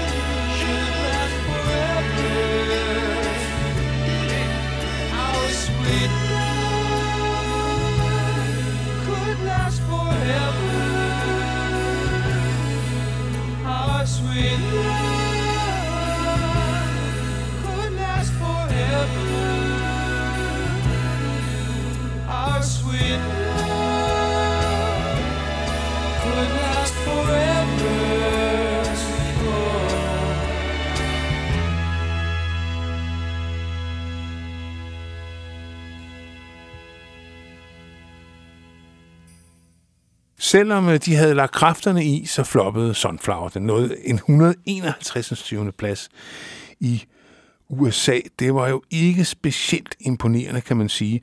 Men Nej, de har også et sådan ret sjovt cover, øh, som også er sendt... Nu snakker vi om, at det er et uncool band. De var, altså det cover, det var heller ikke ligesom deres stærkeste side. Her er sådan et billede af dem, hvor de taget på Dean Martins golfbane. Er det faktisk hans private golfbane?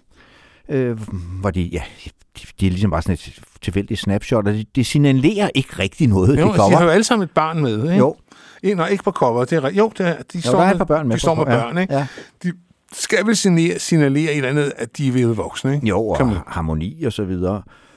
Men, øh, Men vi skal høre faktisk et nummer til fra Sunflower. Og fordi det hører med til historien, at da de får den der distributionsaftale med Reprise, Roner, der skal de jo høre, hvad de har at byde på.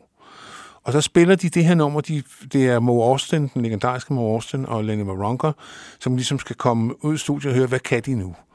Og så har de det, så siger de, okay, hvad, hvordan kan vi ligesom Hvordan kan vi sælge det få her? krogen i dem, ikke? Så de sætter det her nummer, vi skal høre nu, Cool Cool Water, som også er et outtake fra Smile, og et af de få Ja, det hedder oprindeligt Love to Say Data, eller det hedder det, når ja. Ja. det optræder på Smile. Ja. et af de få numre, hvor der er, det er uhyggeligt, øh, når vi kommer til omkring 1.20, og så de næste 40 sekunder, det er en- et af de få dystre steder i Beach Boys-kataloget, fordi det er ellers en meget smuk sang, men lige der, der får ofte der er sådan nogle... Ja, der, den er lidt creepy. På Der er den ja. lidt, creepy, ja. Og derfor kan vi rigtig godt lide Ja, det, det kan vi nemlig. Ja. Og det kunne Lenny Varonka og Mo Austin også, og det var faktisk på basis af det, at de fik den distributionsaftale. Så, så ved I det. Yes. Cool, cool water. Og det er det, der hedder Cut. Det kom ikke ud på single. So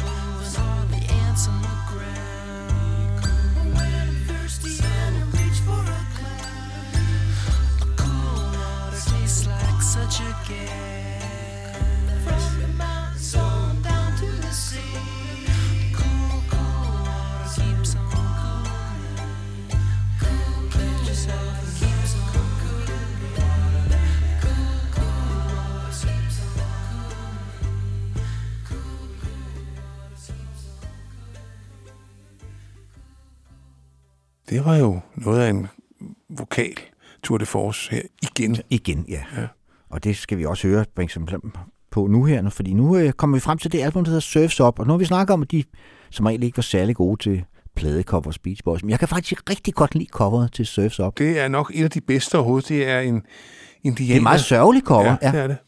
Og det er også en, den første plade, hvor de begynder at synge om, at verden også kan være problematisk, udover ja. sådan... Altså, det hedder jo Surfs Up, øh, Og det... albumet, og det, det er jo også en indikation af, at nu er det for vi venner. Vi er altså ikke øh, unge mænd på surfbræt, selvom de så stort set ikke rigtig havde været det, nogen af dem, men, men sådan billedligt talt. Surftiden er forbi, venner. og, Øh. Altså den uskyldige ungdom. Øh, det, er jo, det er jo, ja, det er jo en af, hvad hedder det, afsked med, med, med ungdom. ja, og de begynder som af de første orkester overhovedet at synge... Nu er de også blevet i slutningen af 20'erne, Claus, ikke? Ja. Jo, ja, så er man jo gammel mand ja, i rock'n'roll. Ja. Øh, de begynder at synge om økologi, øh, og Don't Go Near the Water, og om den der forurening som problematik, som man begyndte at få øjnene op for der i slutningen af 60'erne og starten af 70'erne. Jeg kan huske et sort-hvidt program, jeg så i på Monopol TV, hvor åen boblede af sæbebobler og maling, der flød ned, og det selv i sort-hvid, så det helt vildt ud. Man kunne godt se, at det var måske ikke vejen, man skulle gå, bare Nej, lukke men det jeg kan da også huske, altså bare da jeg flyttede til København der i 80-81, altså der badede man ikke i havnen. Jeg bor så et sted, hvor jeg kan gå ned og bade hver morgen i havnen. Ja. Øh, det kunne jeg altså ikke gøre, da jeg flyttede til København. længere. Så var ikke det noget bare vand. ansvar det, det var ikke noget vand, man havde lyst til at hoppe ned Nej, i. det var det sgu ikke. Det var du ret i. Øhm, Så på den måde er der sket altså, jeg ved ikke, om verden ja. er blevet bedre, men der er, men der er sket små justeringer visse Ja. steder som, i den rigtige retning. Ja. Ja. Og der er også et andet nummer på pladen, hvor Michael Owe tager et gammelt Lieber Stoller-nummer, Ride and Cell Block nummer 9, og fører det op to date med Student Demonstration Time, hvor han synger om det, der skete på Kent State University, hvor fire, øh, fire øh, studerende blev skudt af den Ja, amerikanske jeg tror faktisk, vi har spillet det i, jeg tror, vi har spillet sådan en, vi lavet sådan en revolutionssang, Ja, jeg jeg tror jeg faktisk, vi spillede det Det nummer. tror jeg også, vi har. Ja. Øh, og det er et nummer, som Brian Wilson ikke kan fordrage, øh, fordi han synes ikke, at Beach Boys skulle synge om sådan nogle ting. De skulle ikke være politiske. Nej, det skulle de ikke. Og det er det nummer, vi har valgt, så heller ikke overhovedet. Det er et nummer, der er skrevet sjovt nok af Carl Wilson sammen med gruppens manager. Jack Riley, som, og Jack Riley skal man skal lige nævne her, han begynder at, at tage ret meget styring over bandet på ja. det her tidspunkt, og indsætter jo Carl som de facto leder af bandet. Ja, og det er også ham, der ligesom står for relanceringen af dem som liveband, ligesom siger, nu skal I være hip, nu skal I være cool, nu skal vi nå ud til, til nutidigt publikum. Og det er en kampagne, der tager nogle år, men bærer rig frugt på et tidspunkt, og ligesom etablerer dem som et, hvad skal man sige, øh, substantielt liveband, som folk godt vil tage ind og se, og som ikke kun spiller oldies mere. Nej, i hvert fald for en periode. Ja. Men vi skal høre nummeret Feel Flows, som er sådan lidt øh, freeform. Teksten er altså ret syret. Ja, og det er også det album her, så, hvor de begynder at, at hvad hedder, lege med sådan ret primitive synthesizer, men ja. Ja. de begynder at komme på markedet her, det kan man altså godt høre, Ja. ja. popper op nu og her, og så var det et nummer, det her nummer Feel Flows, som jo det, hvad hedder blev titlen på et, et boxset, der kom her sidste år, Ja. ja. øh, for den her øh, periode, med alle mulige outtakes osv. Så, videre. så er det også et nummer, som optræder to gange i en af mine absolut favoritfilm, Almost Famous, som vi har nævnt mange gange. Ja, det er autonummeret, ikke? Er det ikke der, hvor titlen Jo, både, det er faktisk både øh, et sted undervejs. Første gang han møder, er det Penny, hun hedder, Ja, ja, øh, Penny- Penny der, Lane, ja. Så vi, ja, vi, ja, det var en skøn film, altså. Ja, ja. Det, det er, jeg synes jo grundlæggende, det er verdens bedste film, ja. Ja. selvom det ikke er verdens bedste Nej. film. Ja. Men øh, Den skal ses en gang om året. det skal den mindst, ja. Så, så. Så. den er hermed Og anbefalet. der, og der fik den faktisk sådan en revival, det her ja, nummer. det er med god grund. ja. Så Ja. ja. ja, Feel Flows, som var en del af albumet Surfs Up, der kom i august 1971. Noget trods alt i top 30 i USA, nummer 29 og 15. pladsen i England.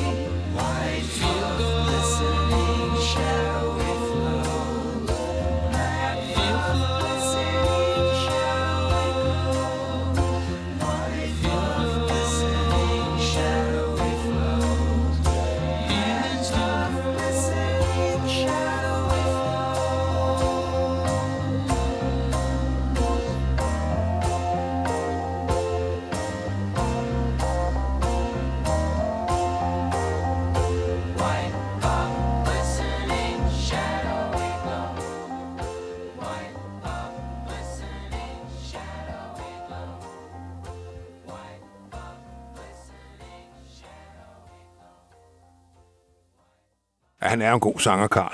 Ja. Nej, det kommer vi altså ikke udenom, Henrik. Det kommer vi videre om. Vi kommer også til at høre ham her på det nummer, der hedder Surfs Up, altså titelnummeret fra, hvad hedder det, albumet Surfs Up, som, som er en ja, fantastisk Brian Wilson, Van Dyke Bachs komposition, du spørger mig. Ja. Og da tidsskriftet Mojo i 2011 havde sådan et tema-nummer om, om Beach Boys og kåret, som de jo godt kan lide at gøre, de har været det var The 50 Best Beach Boys Song. Der var Surfs Up nummer et, Claus. Ja, det er også en usædvanlig spændende komposition. Den følger jo overhovedet ikke nogle traditionelle øh, kompositoriske mønstre. Den er helt sin egen. Og øh, jeg kan huske, at øh, Leonard Bernstein i sin tid fremhævede det her. Da den, han spiller den jo på tv i 1966, øh, Brian Wilson. Der fremhæver Leonard Bernstein den som eksempel på, at rockmusikken faktisk er Der, der, er, der er intelligent liv ja. derude. Ja. at, ja. at det ja. ja. faktisk er en vej, man godt kan gå ned Ja. af. Og når Bernstein sagde det, så har der alligevel nok været nogen, Nogen, der lyttede efter. der ja. alligevel har tænkt, okay, virkelig. Men det kom jo ikke ud dengang. Smile, som sagt, kuldsejlede, og den lå. Og Brian var heller ikke meget for at, at genopleve sangen. Øh, Det var Karl og Al, der ligesom Insisterede på, at gik den... ned og øh, hentede bånden og sagde, vi den skal med, og, og han lavede en ny vokal, og den dag i dag er han kritisk over for det. Han, han synes ikke, hans vokal er god. Det kan man så diskutere. Ja, det kan man. Men øh, man er jo selvfølgelig altid mest selvkritisk. Øh, det er ikke, det er et fantastisk nummer. Det kan man simpelthen ikke udenom. Og øh, det burde have været stort hit, hvis der var nogen retfærdighed i verden, men det var der så ikke. Så det er det, der hedder et non-chart, øh, det her. Det tror jeg betyder, at man ikke engang er kommet op 200. Jamen, det er det. Ja. Så har den, den sang som en sten. Ja. Det gjorde den. Og det er så heller ikke et hitnummer. Men Nej, det, er det selvfølgelig. Ikke. Men altså, det er det i vores bog. Ja. Er det et stort hitnummer? Men, men sådan i 1971, så er nok, nej, det har nok været svært at forestille sig, at det, det skulle lige brænde igennem. Men en fantastisk sang. ja. Så lad os høre den. played the pawn.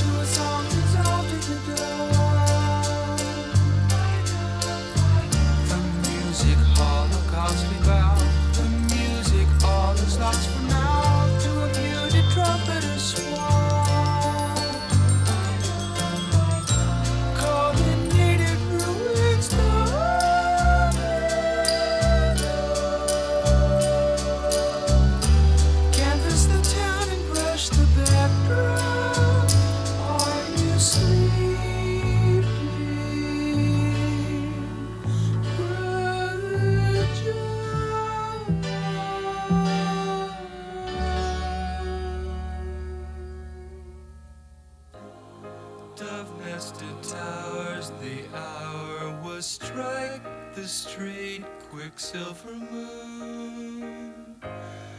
Carriage across the fog to step to lamplight cellar tune. The laughs come hard in old lang. The glass was raised to fire and rose the fullness of the wine, the dim last toasting. While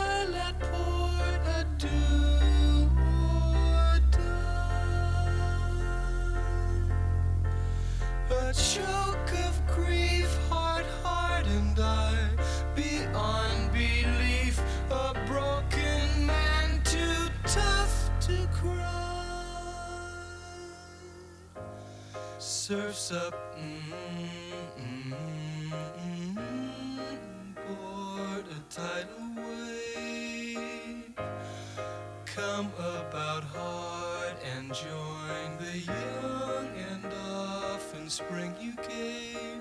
I heard the word, wonderful thing, a children's song.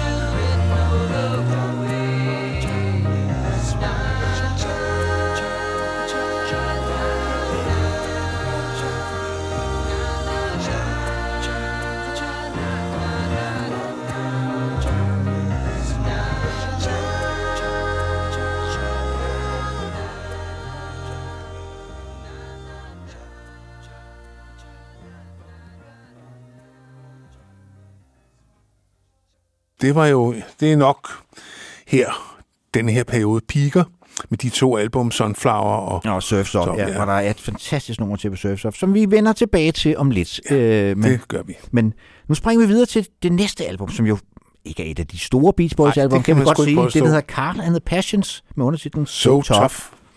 Og der sker jo der er sket det, at Bruce Johnston, nu gider han så ikke længere at være skygge Beach Boys. Nej, Forlader han forlader dem, han træder sig ind igen i 1978, fordi han der var måske en meget god dagsløn, han lidt. Sikkert, ja, ja. ikke? ja, ja. Øh, og det jo sikkert også en meget fede sang at stå og. Det var også, var det ikke 78, var det ikke omkring der, vi så dem, de spillede i Tivoli, Claus? det var i Kan jeg 78. huske? Jamen, det var det. Ja. Og hvor Brian, han var, Han var helt gone. syg og gone ja. og røg uafbrudt under showet. Det var ikke, det var ikke, det var ikke noget kønssyn. Altså, der, var, og der, var, altså, der havde man fornemmelsen, det var så også 78, vi var et andet sted hen end Beach Boys, men ikke, Nej, men vi var ikke, mere, end vi trods alt, vi var der. Vi skulle se dem. Vi skulle se Ja, dem, ja. og, og, og de, der var de blevet et olie igen. Det Ja. var de altså. Ja.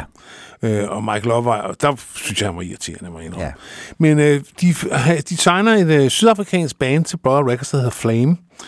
Og øh, Carl, som jo styrer showet, han får så, da Bruce Johnston går ud, deres trommeslager og en guitarist derfra, øh, Blondie Chaplin. Chaplin og Ricky Fattar. ja. Og Blondie Chaplin er jo også sikkert af mange øh, rockhistorielytter kendt for, at han spillede med Rolling Stones jo i, ja, var det 15 år eller et eller andet, var han fast del af Rolling Stones, både live og på plade. Nå.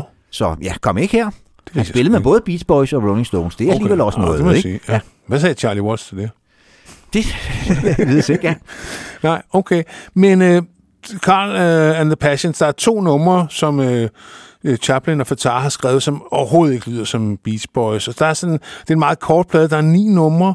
Så er der et hit derpå, der hedder Marcella, som mange siger er det bedste. Men det eneste, jeg synes, grund til, at man skal have den stående, det er de tre sidste numre på side 2. Ja. Hvor vi spiller to af dem. Det er to Dennis Wilson-kompositioner, og en, øh, igen en øh, Carl, øh, ja, Carl, Mike. Ja, altså Bri- Brian er stort set ikke inde over den her plade. Han har travlt med at producere sin kone. Øh, det band, der hed Spring, som så, fordi der var et andet band, der hed, senere blev kendt som American Spring. som er faktisk er en rigtig fin en plade. meget rigtig fin plade, og man skal, man skal, hvis man skal gerne gå op i den slags, så skal man have den, hvor de kun hedder Spring, fordi det er første udgaven. Alle eftertryk, der hedder de American Spring. Ja. Ja. Nu ved I det. Ja. Og jeg har så den, der hedder American Spring, Henrik. Så. Jeg har så, den, der hedder Spring. Ja, ja, selvfølgelig. Men, Men Men, øh, men og, hvad hedder det? vi snakkede tidligere om, at vi vil foregribe Dennis' solokarriere. Og der er ikke noget nummer, synes jeg, fra hans fra, på den periode, som det, der hedder Make, Make It Good, der mere lyder som Dennis, som han bliver, når han, da han bryder igennem, eller det gør han jo ikke, men han udgiver Pacific Ocean Blue. Ja, men det hører så også med at de skyder lidt sig selv, øh, Beach Boys, den er på, fordi første udgaven af Carl and the Passions, når man købte den, så fik man jo Pet Sounds gratis med. Ah. De havde jo købt rettigheden til deres gamle kat 2 på det tidspunkt, så den lægger de ligesom ind i som sådan en freebie, øh, så man, du ved, two for one. Øh, Ja, det og det var måske ikke særlig smart træk, fordi så kunne folk jo godt høre, at der var en vis kvalitetsforskel på Ja. de to plader, ikke? Det må man godt Ja. nok sige. Jeg vil sige, det er nok næsten den sløjeste øh, af dem, vi har spillet indtil nu. Jeg har den ikke engang selv. Jo, jeg har den på CD, men altså... Øh, ja, det er, det er virkelig... Der er ikke meget at hente. Men der er de der tre sidste numre på Nej, ja, side den er også sådan mærkelig, fordi coveret, igen snakker vi om deres cover, der er sådan en, en bil udenpå, og sådan, den, den signalerer også noget andet. Den signalerer sådan ligesom tilbagevenden til det der hot rod, som de også dyrkede på et tidspunkt. Ikke? Jamen, det er rigtigt. Så, og Carl and Passions er jo også endnu en gang nostalgisk titel, fordi det var jo det Beach Boys hed, før de hed. Pendleton. Ja. Før de hed Pendleton. ja, før de hed Pendleton. At Ja. Grunden til, at, han, at de hed Carl and the Passions, det var, at Carl gad jo oprindeligt ikke at være med i bandet. Så for at lokke ham med, så sagde Brian, hvad nu hvis vi hedder Carl and the Passions? Uh, Uh, så så var der noget så ved det. synes Karl ja. Ja. alligevel, der var noget ved det. Ikke? Øh, men der er øh, som sagt øh, to Dennis Wilson-numre, som han har skrevet sammen med en fyr, der hedder Daryl Dragon, som senere bliver kendt som en del af sådan et middle of the road duo, der hedder Captain and Tennille.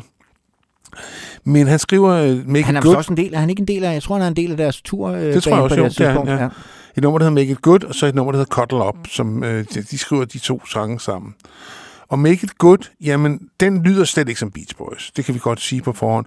Den lyder som Dennis Wilson. Ja, og det er jo ikke nødvendigvis en dårlig ting, Claus. Det må jeg sige. Så lad os Øh, høre Make It Good fra Carl and the Passion So Tough, der så dagens lys i maj 1972.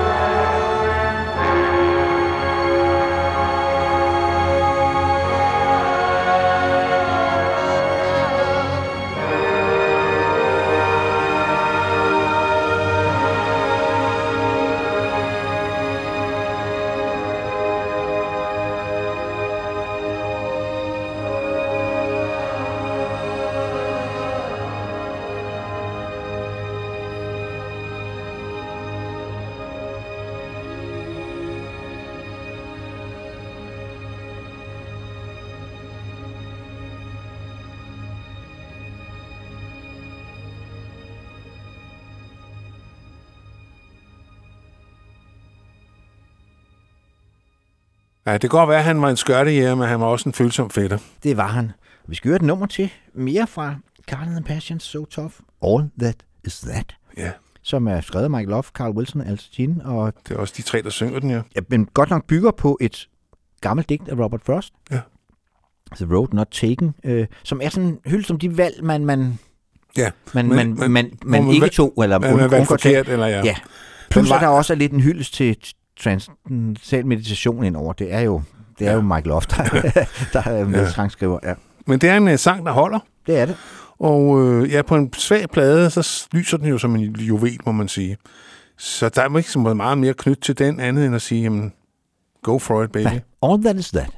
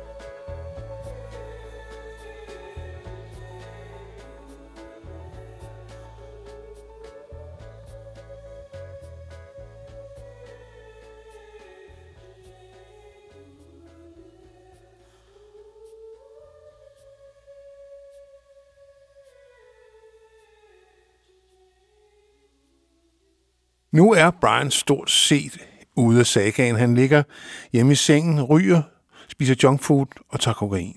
Ja, og det kommer der ikke meget god musik ud af. Nej, han er meget fraværende på det her tidspunkt. Men deres manager, Jack Riley, har så en idé, som måske er en god idé. Øh, det er at rykke dem ud af deres vante rammer. Ja. Det der Kalifornien, altså de har kørt på i mange år, så nej, nu skal vi prøve noget andet. Ja, Amsterdam. Yes, så de flytter hele baduljen, inklusive koner og teknikere og kærester og børn og alt muligt, til Amsterdam. Og det er meget dyrt foretagende. viser det sig. Det var, altså, han har jo senere sagt, Jack Riley, deres manager, at at fremover så skal der i alle, øh, hvad hedder det, alle regnskaber være sådan en, en kolonne, der hedder Holland. Det betyder alle de penge, man taber. ja. ja. Øh, og øh, hvem dukker, hvem dukker ikke op? Ja, så han, de skulle hente ham i lufthavnen, Brian. han, han, skulle, han, skulle, han skulle efter sine sættes på fly tre gange, før det lykkedes at få ham afsted. Ja, det var ikke noget, han havde meget lyst til. Nej. Øh, og han har heller ikke meget at gøre på pladen, må man sige. Men han, det er selvfølgelig det bedste nummer, pladens sidste nummer, bedste nummer, det har han så haft fingrene i. Og han har også haft fingrene i sinken derfra, Sailor on Sailor, som mange synes er et godt nummer. Ja, ja det bliver sunget af Ricky Fattar, og ja, det er ok, altså det er ok, men... men, men Okay, men, men netop fordi også det bliver sunget af Ricky Fattar, vi regner det ikke som et rigtigt Beach Boys nummer. Gør vi sgu ikke, nej. Gør vi ikke.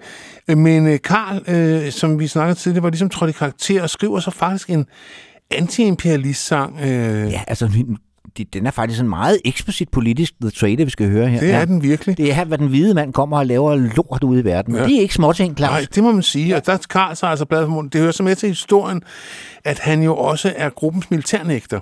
Han bliver jo indkaldt og skal så faktisk sendes til Vietnam, og så siger han, at han kan ikke være med. Øh, Det vil han ikke på grund af samvittighedsårsager. Og det tager altså en retssag, der var fem år, tror jeg, før han får lov til at lave øh, samfundsarbejde i stedet, I stedet for. for, ja. Øh, Så det har nok hængt over hans hoved, og der tror jeg, han var ret træt af, for han mente det. Altså, han ville ikke tage over og, Nej. og slås. Han, han ville faktisk, han ville bare faktisk villig til at gå i spillet for det. Ja, det var han. Ja. Og det kunne han også snilt være kommet til. Ja. Men det, det, han, han, ja, han klarede Han- det med skinnet på slap, ja. Og det er en øh, sådan ret atypisk, øh, det er en super flot øh, komposition, og man, Det er, som vi var inde på før, altså Holland er ikke nogen stor plade. Det er men, det men der er det her nummer, så et nummer mere, vi skal høre, som, som gør, at man er nødt til at have den stående. Ja. Altså, der er ikke Ja. så meget andet at gøre, nej. Nej, øh, det kunne være en god single. Ja. Og øh, det er her, nu snakker du om Moog før, her hører man jo for en af de første, meget tidlige udgaver af Moog Bass, som jo ikke var, øh, som sidenhen jo altså, nærmest har taget overhånd. Men her er altså et tydeligt eksempel på et brug af Moogen som bass i stedet for basgitaren. The Trader. Trader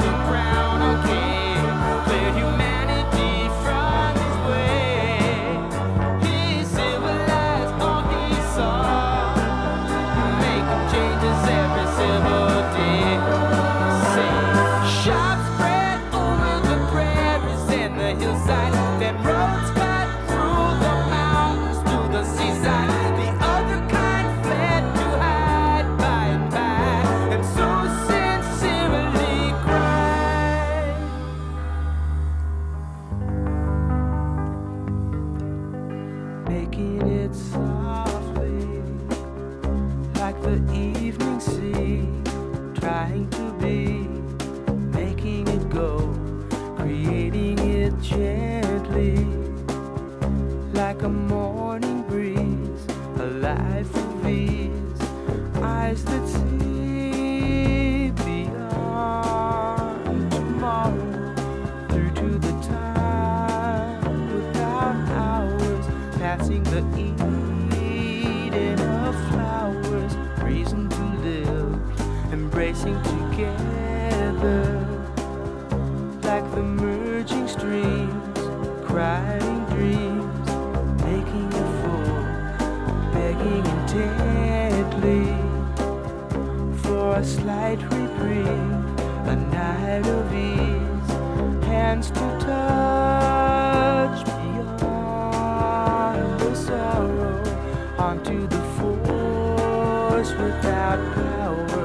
piercing the crust of the tower, reason to live.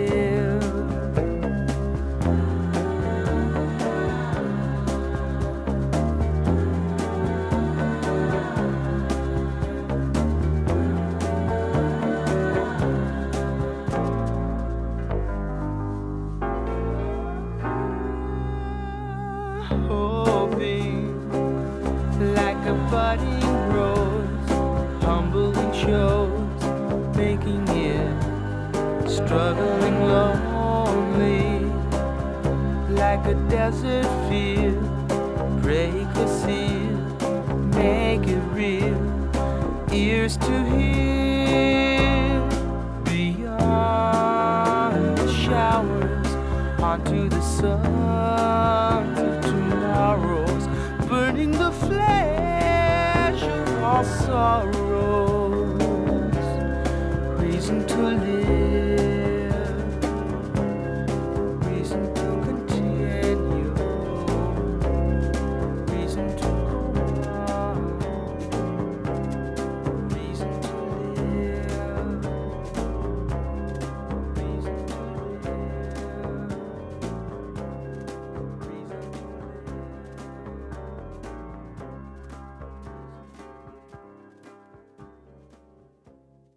Carl tog bladet fra munden, Henrik. Det gjorde han i den grad, og som sagt, så var Brian Wilson ikke skide aktiv øh, i den her periode.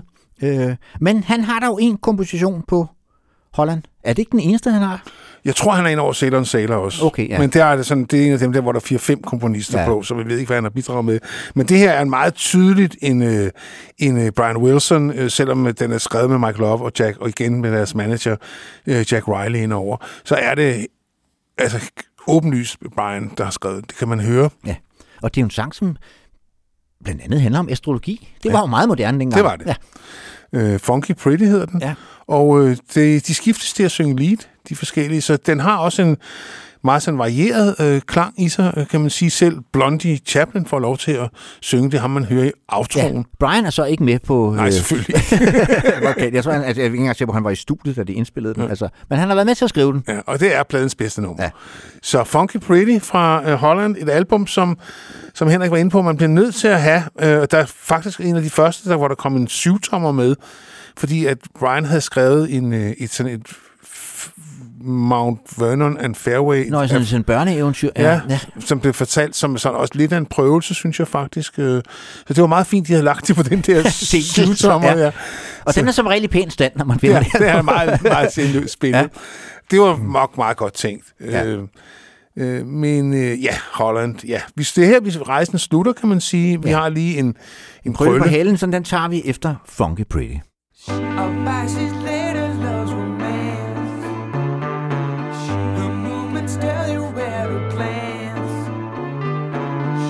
They say vice's rules of dance.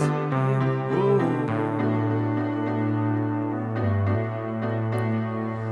She values flowers more than gold.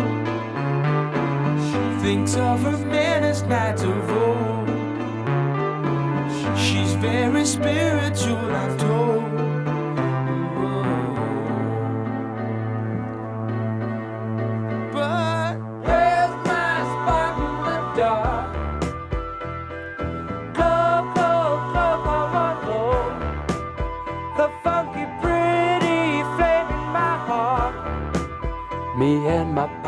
She's a lady on a pie. Her calendar is not like ours. The hieroglyphs mark changing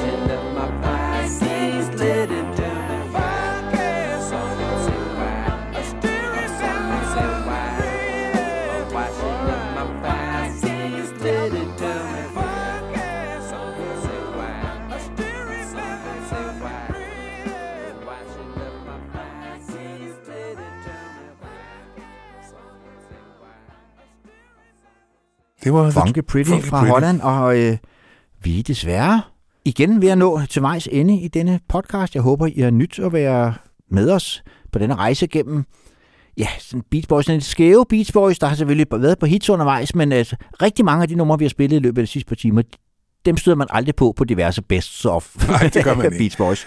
Men de er stadigvæk nogle af best of, de Claus som min bog, og det er jo den eneste, der tæller her. Øh, og hvis man øh, synes, at vi har noget interessant at sige om noget som helst, så må man da meget gerne gå ind og støtte os. Det gør man inde på heartbeats.dk, hvor man finder rockhistorier frem.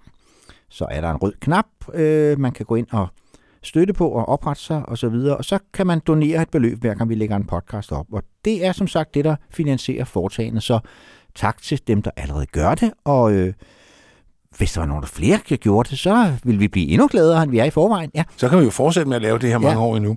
Og vi har også vores lytteklub, som man kan blive medlem af, hvis man er på Facebook, hvor der bliver lagt alt mellem himmel og jord op. Øh, øh, links til udsendelser, til programmer og musik og meninger og vitser og alt mellem himmel og jord.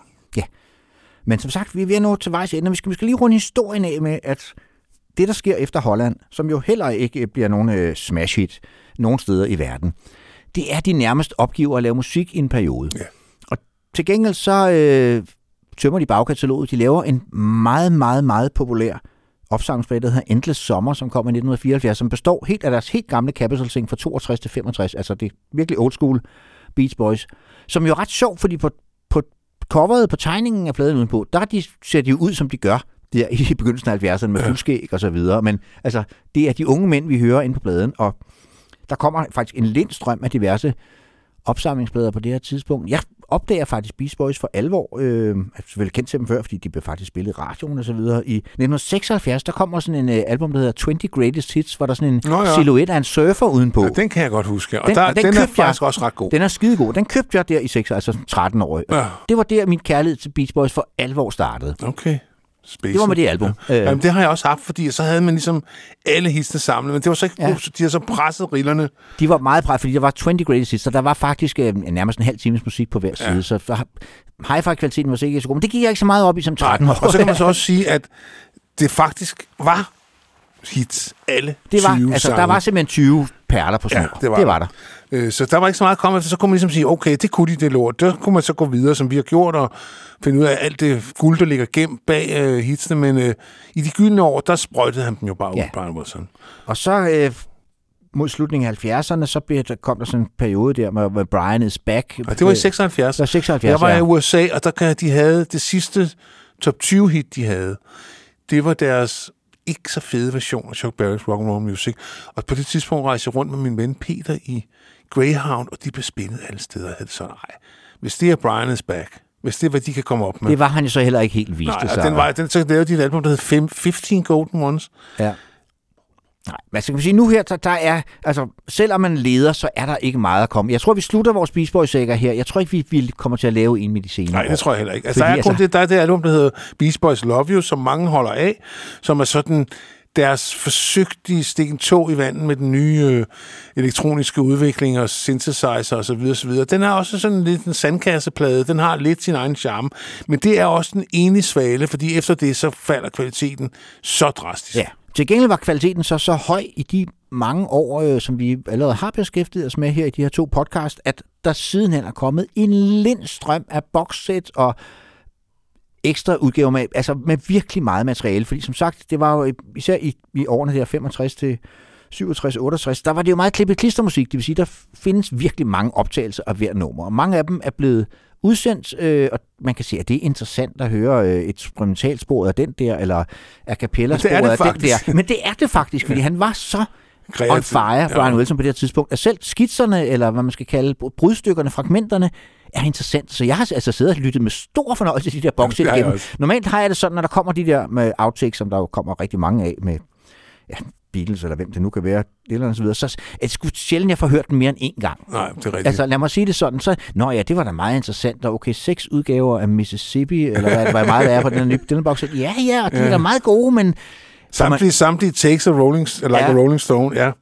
Det kan godt, der skal man virkelig, virkelig være hardcore. Men, men mange af de der Beach Boys ting, de er faktisk også, fordi det bliver sådan, nærmest sådan nogle ambient lydoplevelser, altså fordi de fungerer bare de her fragmenter og kører ind i hinanden, så, så det, det er sgu herligt, og vi har valgt at slutte af med et eksempel på det, Claus. Ja.